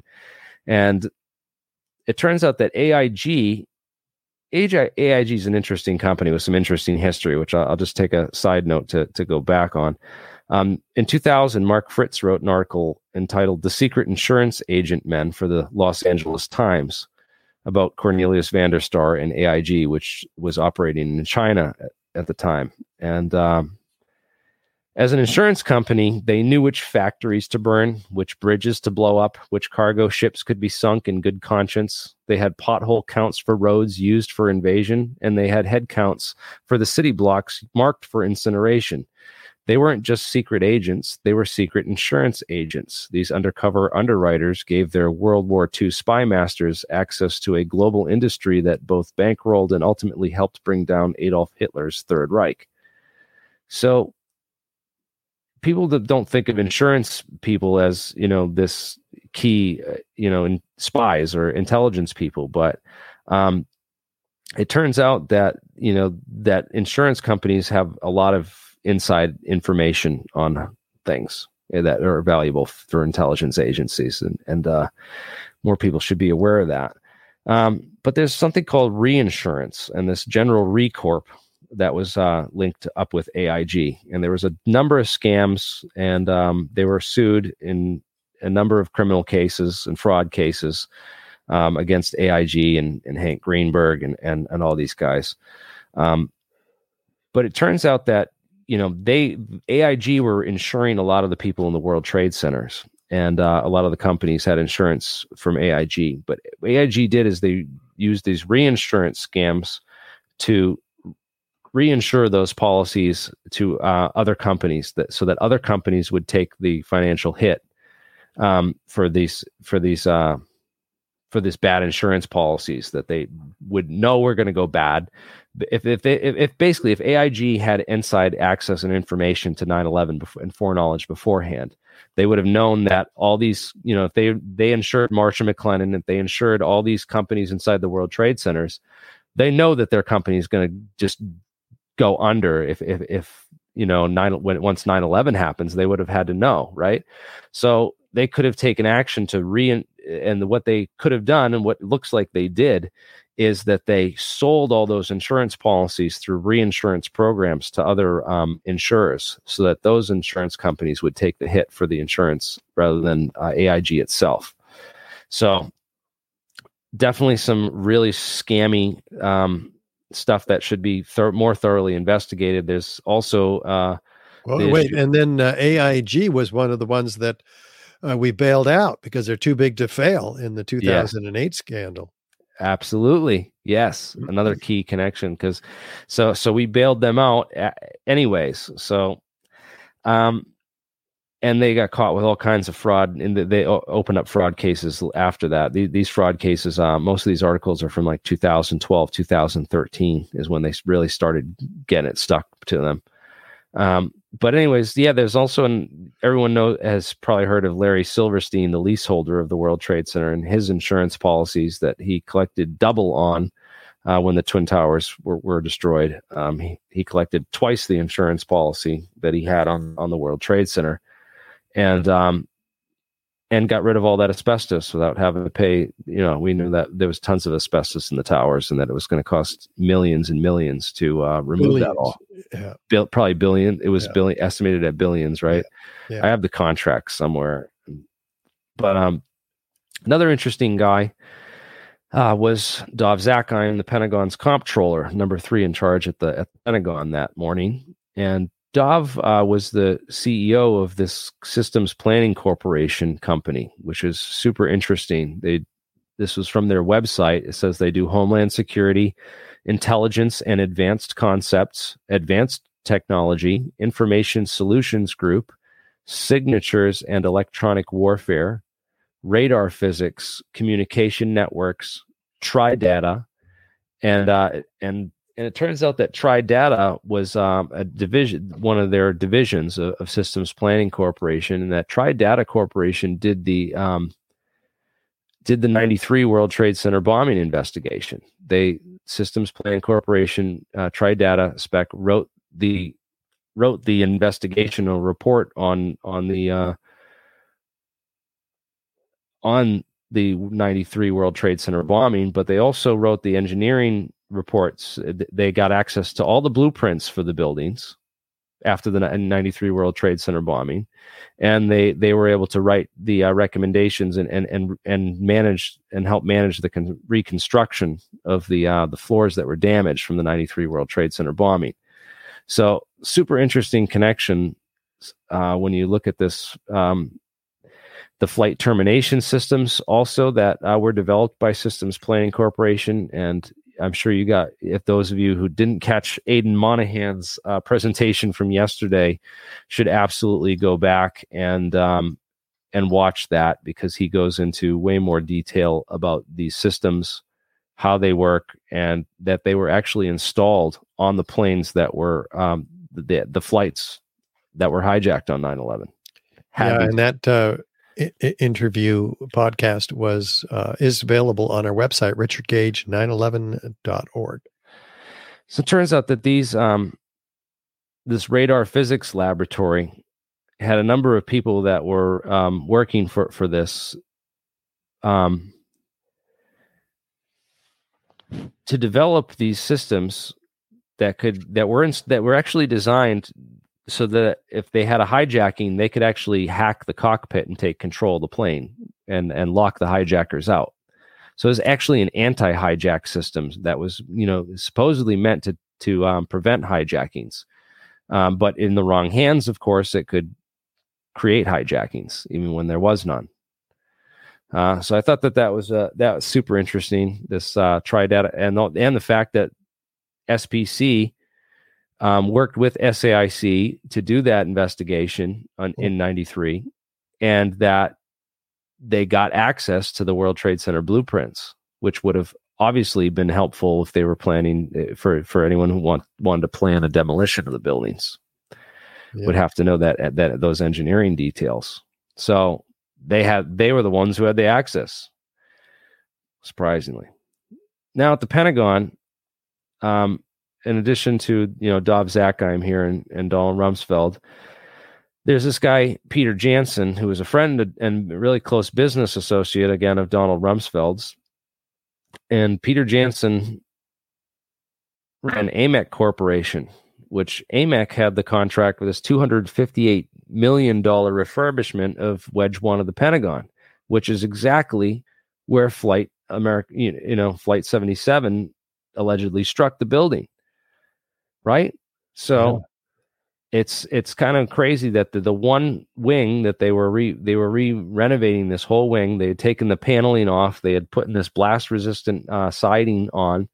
They had redone the windows with 3M bulletproof glass. So all the windows had been redone with uh, 3M bulletproof glass, and all the inside of the um, all the inside structure of the of the um, brick facade, the the outside the outside wall, essentially the uh, cinder block wall that was behind the the facade um, in the building was was reinforced with with Line-X um, spray coating. So uh, there's there's some videos on it that show like what happens with Line-X um, blast resistant coatings. So they spray this. It's it's actually like truck bed liner, but when you you can spray it on concrete um, on a cinder block wall, and it and it makes it like the wall. Um, like there's there's videos on getting shot with a, RPG. They shoot they shoot an RPG at the wall, and they show like how putting the Line-X on it makes it um, blast resistant. But this is this is some of the renovations that were done in being just being completed actually in uh, the Pentagon that morning. In fact, these emergency trucks. This is where you can see the Pentagon roof line still intact. It collapsed uh, uh, a few hours in after the plane um, allegedly struck there. But right out here in front, you can um, you can see there's these uh, spools of uh, wire laying out there, and there's a chain link fence going up the perimeter here. There's a trailer here, looks like a, a cargo truck, um, tractor trailer, and there's a bunch of there's a work trailer, a contractor trailer, and uh, another work building makeshift out here, all right here with the parking lot, and this is parking for, and this was all AMEC controlled. This was all AMEC employees that were um, working here and finishing up this refurbishment and, and finishing up the work um, on that wing of the Pentagon when it was allegedly hit. So it's certainly interesting um, that AMEC ha- has these. That w- AMEC was also hired to clean up the World Trade Center after 9/11 and Building Seven, and that they were there present before, during, and after at the Pentagon. Yeah. Um, and what's even more fascinating is that um,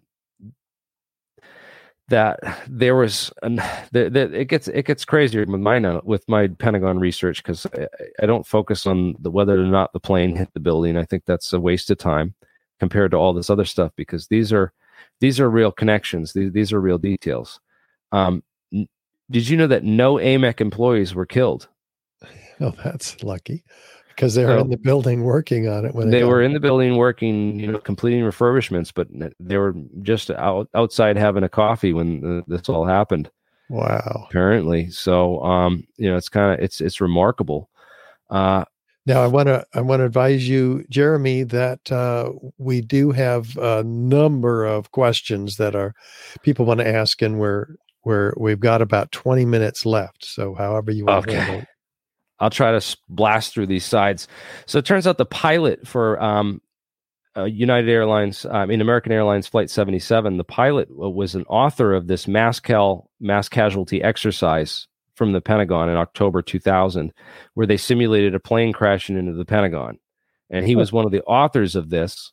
There were two different uh, mass cal uh, simulations that were done um, simulating, you know, flight uh, flight impacts of the Pentagon. And and, and Charles Captain Charles Burlingame, uh, the captain of the plane, this big guy, Matt, he was a he was a huge guy, very athletic. He lifted weights, and we're supposed to believe that these these five little um, who were the smallest of the hijackers were on board that plane. We're supposed to believe that they um, wrestled control of this aircraft from him and another co-pilot in in under in under three minutes is what it took according to the flight um, data uh, recordings and, and the pilot uh, the cockpit pit recording before the transponder was shut off. Um, but this radar physics laboratory there were a number of these uh, there was a navy physicist there's a number of people on board flight 77 that were just you know the the wife of solicitor general barbara olson was on that flight and he had been going through all kinds of divorce and and, and problems with his wife and it sounds like a you know a murder a, could be a murder for hire case like he paid someone off on the inside to put her on that plane. Oh dear. Um there's there's some weird allegations uh, you know about some of the people there because there was a lot number you know first off flight 77 had exceeded 200 people but there were only like 58 passengers on the flight. So it was about a, a fourth of the you know the total capacity. So it's like they loaded this thing low because they didn't want a lot of casualties in fact, the mass casualty number that they simulated this exercise and they forecasted about 341 casualty, casualties, including injured. And the total number was very, very close to that. It was about 320 or so if you counted all of it up. So they were their predictions on their their drills were almost identical to what actually happened at, at the uh, at the Pentagon. Fascinating. and some of these guys worked on the the radar physics laboratory for the for the Navy or for the Air Force, uh, which wow. would have been the people that were would have been connected with these types of uh, technologies and operations. Um, for whatever reason. Now we have 15 minutes left to answer oh, questions. So, w- do we want to stop now and answer some questions? That would be helpful, I think, to our audience. Yeah, I think we'll answer some questions. Again, uh, you just go into all this stuff. The FBI, um, the Louis Freeh was involved in all kinds of cover-ups from from you know his whole career and involved in all kinds of scandals. He quit about a week before 9/11 uh, and nominated Robert Mueller to head the investigation uh, uh, on a Bush insider who was you know super friendly and helped the CIA botch the BCCI investigations. If you look at uh, his history, he was involved in BCCI as well. FBI, um, Louis Freeh actually became uh, the FBI head of the FBI. Actually went and became Prince Bandar's personal attorney, which is just crazy because Prince Bandar was implicated in those 28 pages that were redacted from the 9/11 Commission. They weren't allowed to look at this, but this is where the funding came from a close Bush connected uh, friend of the, the CIA and friend of uh, the Bush family, who was a middle money man for the Saudi royal family that funded these hijackers, funded um, the people that, you know, housed and trained them. And there's some interesting connections too with James R. Bath, who, who ran these companies for the Bush family that were connecting um, all this bin Laden family with, you know, business uh, business ties into the U.S. And it turns out that James Bath was the guy who uh, went AWOL from the National Guard with George W. Bush in Texas, huh. and uh, so there's a there's a connection there where where the, where he met George Bush from and got hooked into the company. Apparently, um, sounds like we'll have to have you back, Jeremy, to to finish this incredible opportunity. Course, Tell us about Ken Lay first.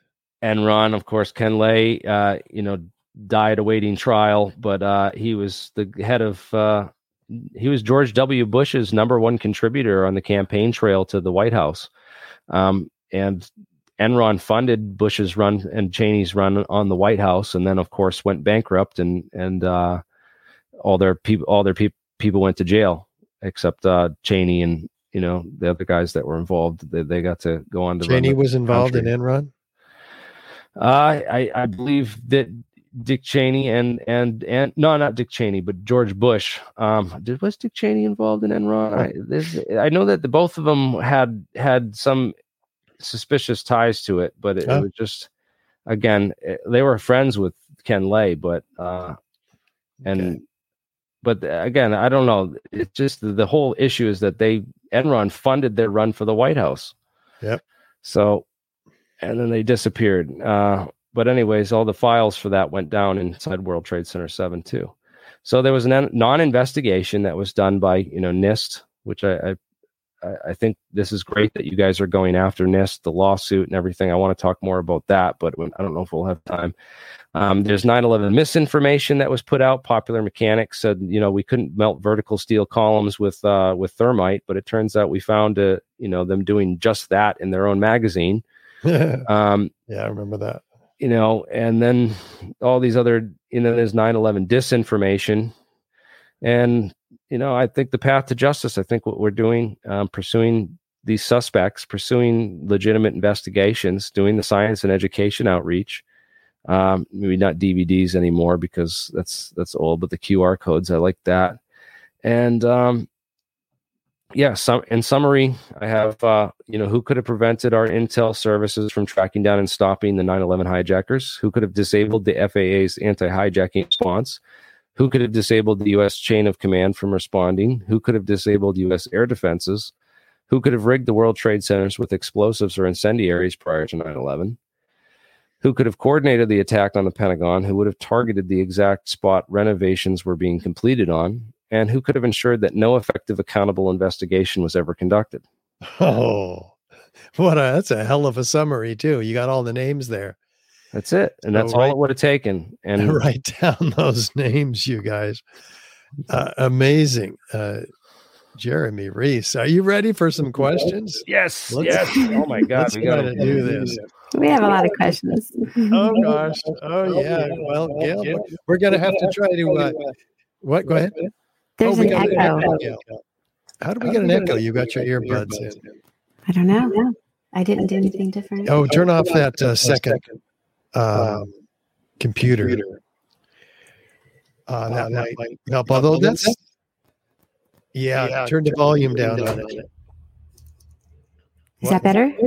No, I, I No, no. Until yeah, yeah, I'm going to remove you from the stream, and um, let's see if that. Oh, we still have an echo, even though I removed Gail from the stream. Jeremy, did you do something different? You just, uh, I just muted my mic, so it was yeah, and it was still a problem. still a problem. Um, Wonder where that came from. let me Maybe it's mute not my, Gail. I'm going to mute my screen audio. So it wasn't maybe me? wasn't you. oh, I don't hear it now. Yeah, it's gone now. Okay, All right. I, I muted the uh, audio on my uh, share screen. Okay, Oh, okay. very good. All right, you ready for some questions? Let's go for it. Okay. What happened to the truck loaded with gold bullion that got stuck in the basement of the World Trade Center prior to its collapse? Do you know? Well, I heard about that gold. Um, yeah, there was a number of uh, reports of it, and um, I remember even talking to guys who said that they weren't allowed to go down there uh, while they were getting getting it out of there, getting rid of it. Um, I guess it was full of gold and try and, got lodged in the top in the parking garage trying to get out. And I don't know if they were able to like get it out before you know. And but I'm sure someone recovered it, and I, I know there was recovery operations and efforts to to recover it because they couldn't get it out in time before the, the towers collapsed. Um, but yeah, that that's that's interesting. One of those interesting, you know, stories that just went down the rabbit hole and and you never heard about again. It's, Yeah, if anybody, any of our listeners know more about that, or there's a report or a video or something on that, we we all need more information on that one. Gail, Yes. All right. Um, does aluminum glow yellow at any temperature or conditions? We get a variety of questions here for you. I, i've seen some aluminum glowing yellow under uh, certain conditions, certainly in the dark. Uh, it can it glow light, bright yellow in daylight conditions, uh, such as we saw pouring out of the south uh, tower. I don't think so. Um, I I haven't seen uh, uh, anything like that. Have you, Jeremy? Um, you know, they were saying that you know it was if you put carpet fibers in it and and you sprinkle some things in the Were they being NIST in this case? Yeah. NIST or some of the other debunkers that have tried to tackle this. Um, but it, so far, no one's been able to you know sort of recreate what you see coming out that north tower, that that south tower. Well, that- Stephen Jones debunked that by adding carpet fibers and organic material to aluminum, and it didn't glow uh, bright at all. It was that was something NIST threw out that just without any experimental data. Yeah, you have a couple. Uh, it's cool the comments too. You you posted that another time, and I remember reading the, comments on it. And there was a guy that said, you know, he had worked in as a oh, a, tr- a track welder, thermite welder for train tracks for like twenty years, and he said, "There's there's no way that's anything but thermite," you know. So I it it's again it, there's it, they they leave so much of this open to interpretation and then uh, and then they've also used other excuses to say why there has been you know why that there might be no thermite and stuff. But we found you know like said one of the one of the arguments Mick West had said was that there was no slag that or residue a slag that was ever found. And uh, I did some searching and I found plenty of uh, pieces of slag and evidence of slag and even samples of it. And uh, o- offered the samples up and he refused to he, he said that oh how do i know that where they even came from and and stuff? And and, and literally they were taken off of world trade center memorial steel sites so, so steel that was donated to like um, sites for world trade center memorials and people went over this steel and and took the samples off these sites. Like you can go and get your your own samples yourself and and, and i encourage these people too if, if they can get access to the steel it, it, that should be done It- you know there's there was that whole you know that that kind of Yeah. stuff needs to be done more so Definitely, Gail. Hey, what exactly was the cause molten metal? What exactly was the cause molten metal was pouring out of the South Tower? How long does it take to heat metal before it becomes liquid? Well, more of a Richard question. I, will I'll, I'll, I'll, take a stab at this. We, what we know is that it can't be aluminum, lead, copper, etc., because those metals don't glow bright yellow. What we know is the temperature based on the the uh, the color of molten iron or steel um, is bright yellow. Uh, that's exceeding 2,500 degrees Fahrenheit. Uh, we know that jet fuel and office fires cannot cause those kinds of temperatures.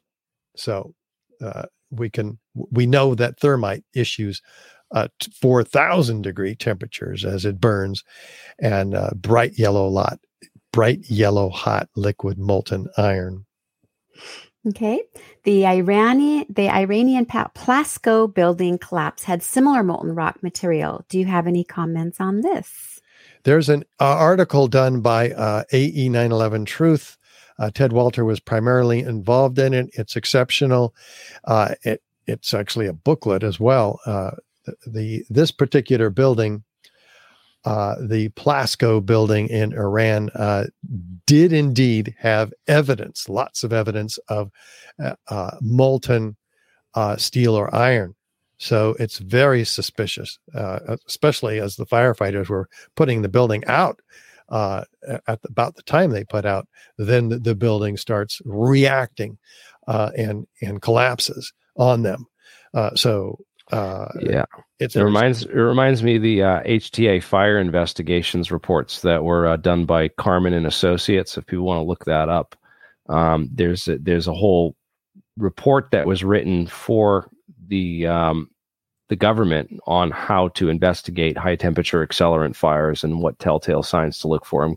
And there's an, including a, a, whole list of characteristics. And, and uh, we've gone through that list of characteristics of high temperature accelerant fires. And both the, the, that Plasco factory and, uh, and the World Trade Center exhibit every single, um, every single characteristic on the list. Hmm. Okay. All right. What were the so-called terrorist IDs made out of that survived the fires and explos- explosions, etc.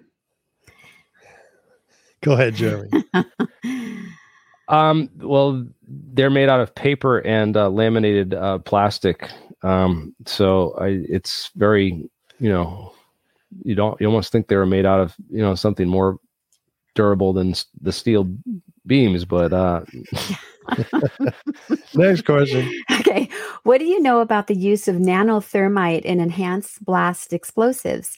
The idea behind enhanced blast explosives is to provoke an exothermic reaction between a fuel and atmospheric oxygen. I don't have an answer so, to that question. So if you look up, uh, there's a patent on actual linear linear shape charges that use thermite, and it was uh, um, patented by Battelle. If you t- type in Battelle linear thermite patent, you probably find it um, on Google. Uh, and there's a whole patent on this. It, it, turns out by Battelle, and Battelle are actually experts. So their their defense uh, their defense it's a it's actually an institute. It's a defense contractor institute that specializes in metallurgy. They made the metal cores, uh, the demon core for the plutonium bomb for the Los Alamos um, Manhattan Project.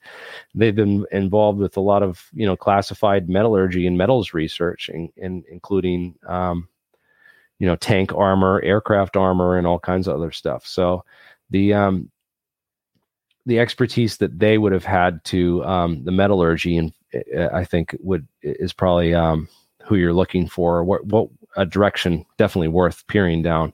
Uh, it's come up in my my research for who could have you know who could have manufactured the devices and what kind of devices could have been used to um, demolish the World Trade Center and who could have made them. That certainly um, comes to mind because the the it's a way it's basically it, it super reacts the thermite and then it blasts the thermite at high speed through the beam Hmm. And it also mixes the thermite with with uh, sulfur, which lowers the melting point of steel, so that it so that this it, they've got it down to a science about how to uh, how to do it. I think they did a much mm-hmm. better. They did. They could probably do a much better job than me and Jonathan Cole did in the backyard experiments of. Uh, yeah. yeah. yeah. Okay. Why did Rudy have to turn around to check with Kerik when Rudy was asked if there were explosions? When are we going to see the recordings of the 60 plus cameras around the Pentagon? Why? Great questions again, I actually I worked in um, electronic surveillance for a little while just to gain some experience with the trade uh, and learn a little bit more about that. You know, I did badging, access control, and also security cameras. Uh, all the old systems that were available at that time were were CCTV, and they were um, you know really low grade. You know, less than 400. You know, for they were less than 480p. Like they were really really low grade uh, believe it or not. You know, it, despite the fact that there were so many of these cameras, um, the camera technology 20 years ago is has it, it we've come a long way uh, with the modern IP cameras and and, and modern surveillance technologies. So, so um, I actually had a friend of mine who removed all the cameras from Logan Airport, and re- when they when they did the upgrade at Logan Airport around 2004 2005, and they replaced all the cameras in Logan Airport, and I actually have had some of the um, the cameras that were in Logan Airport at the terminals there just to see like just as an ex- they were like these little tiny plastic cameras. They were they were junk CCT uh, cams. So um, there's you know so so people don't understand you know quite how this how, how surveillance and how that technology works and, and then the recording and and the data logging and keeping of that because they can only record so much. And so that's why there's only five frames from that one camera at the pentagon. And you know unfortunately that's all we have. And and it, it, it, it stinks that you know that there was allegedly more footage that was confiscated and destroyed and that has never seen the light of day yeah. Um, but I think that was done on purpose to to sort of uh, obfuscate and distract and, and confuse people because it's really. Yeah. Um, we we do have time for a couple more if we can give quick answers, Jeremy. Okay. what what was Rumsfeld doing collecting bits of stuff on the lawn? Yeah, really.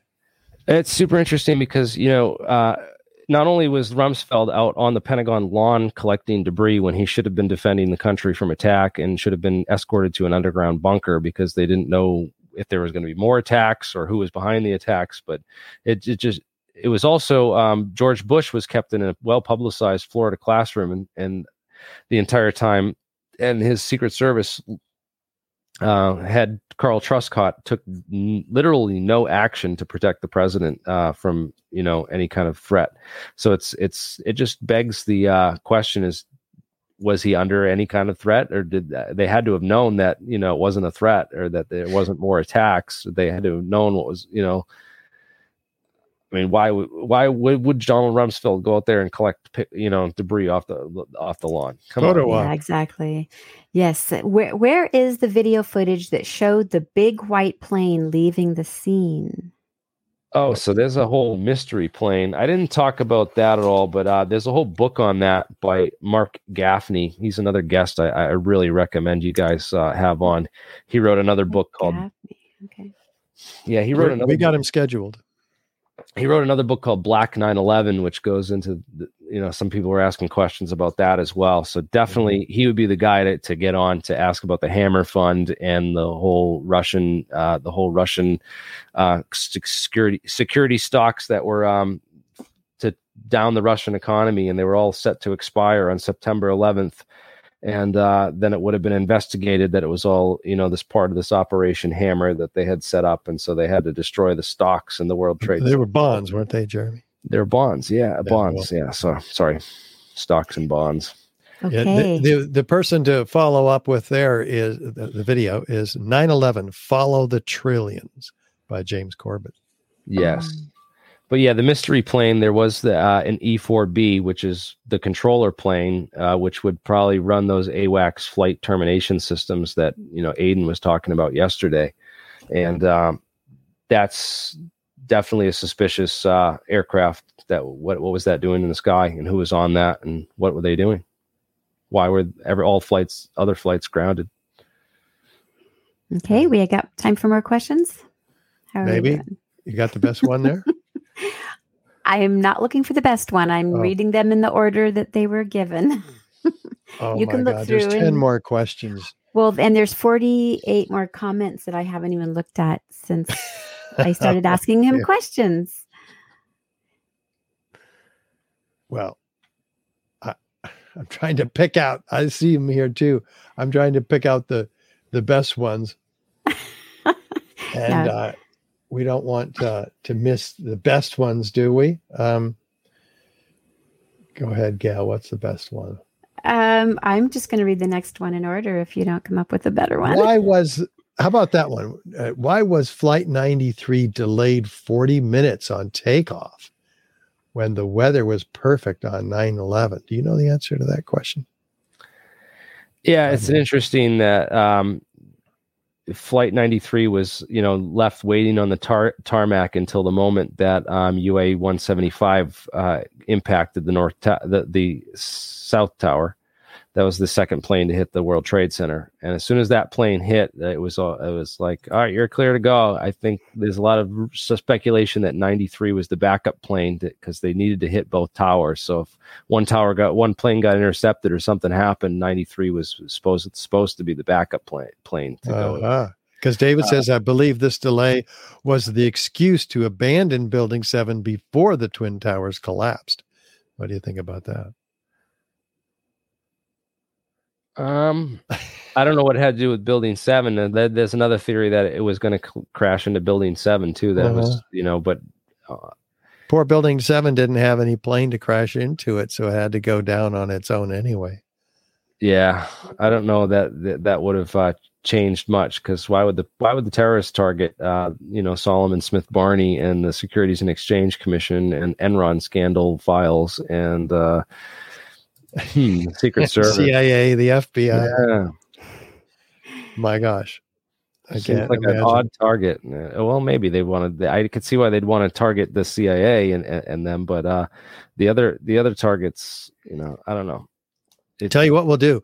Gail will scrape the questions uh, from the social media and we'll email them to you, and we'll post your answers on the uh, in, in the uh, description below the videos uh, and on our website. How's that? Um, okay. You have time to answer those off air because we got to go. Yeah, that's fine. I, I, we could talk for another hour or two. I know. I'm just getting started myself. Well, just so you know, Jeremy, there's a lot of people are commenting, just saying how much they love your work and what you're doing and what well, the you. information you're giving. So, yes, they're not that familiar with you, but they really like what you're doing. So, Thank you. Yay. Mm-hmm. Incredible. Mm-hmm. And uh, Jeremy, thanks so much for being uh, yeah. our guest. You've been wonderful. There's a lot of new information to digest here. And of course, a whole lot of questions raised that require, in each of these areas you brought to our attention, a whole new investigation. Yes. How are we going to handle this? what do we do with that? You going to go into them more and do write a book? Um, there is a book that is, is it goes into this uh, really deep. You know, uh, it's called Another 19 by Kevin Robert Ryan. I'm mentioned in the foreword of this book as well. Um, but this this would be the book. It's already been written. It just needs more. Uh, it just needs more attention, more reading. And we had Kevin Ryan on as our guest as well, uh, with particular uh, attention to that book. So um, but we'll have him back again. He's got a lot of different research that. Uh, that oh yeah. Hey. Oh yeah. Well, thank you so much. Any parting words, and where can people find out more about you and your work? Um. Well, they can go to 9/11 that 9/11 Inside Out page on um on Facebook for my 9/11 work, and uh, you know, just look for me, Jeremy Riss, RYS. Uh, you know, I'm around. I, I do a lot of other stuff too. Uh, yeah. Some people post in my other my other channel, and some of the other work that I'm into now. You know, I started out down that 9/11 rabbit hole, and and I've gone, I've branched out a little bit to some other other topics and other subjects. So uh, yeah, if you like my 9/11 uh, research and you want want to uh, see more of what I've dug up out of the the uh, the government files of of uh, you know this will not make it on your nightly news, then uh, you know um, please check it out. Yeah, and and come come uh, look into me. Oh, fantastic. Oh, well, thank, thank you, you, Jeremy. Mm-hmm. And we appreciate it so much. And thank you, Gail. Uh, we appreciate you so much for bringing all these questions to us. Um, and we'll catch up with you guys and our wonderful audience uh, again real soon. So we'll say goodbye with this. Thank you for joining us on yet another informative and soul stirring episode of Richard Gage 911 Unleashed. We'll be on the air again next week with another very special guest in the 911 Truth Movement and beyond. Visit us at richardgage911.org where you can find our schedule, learn about the WTC evidence, and of course, sign up for our emails and support us. Don't forget to like, share, and subscribe.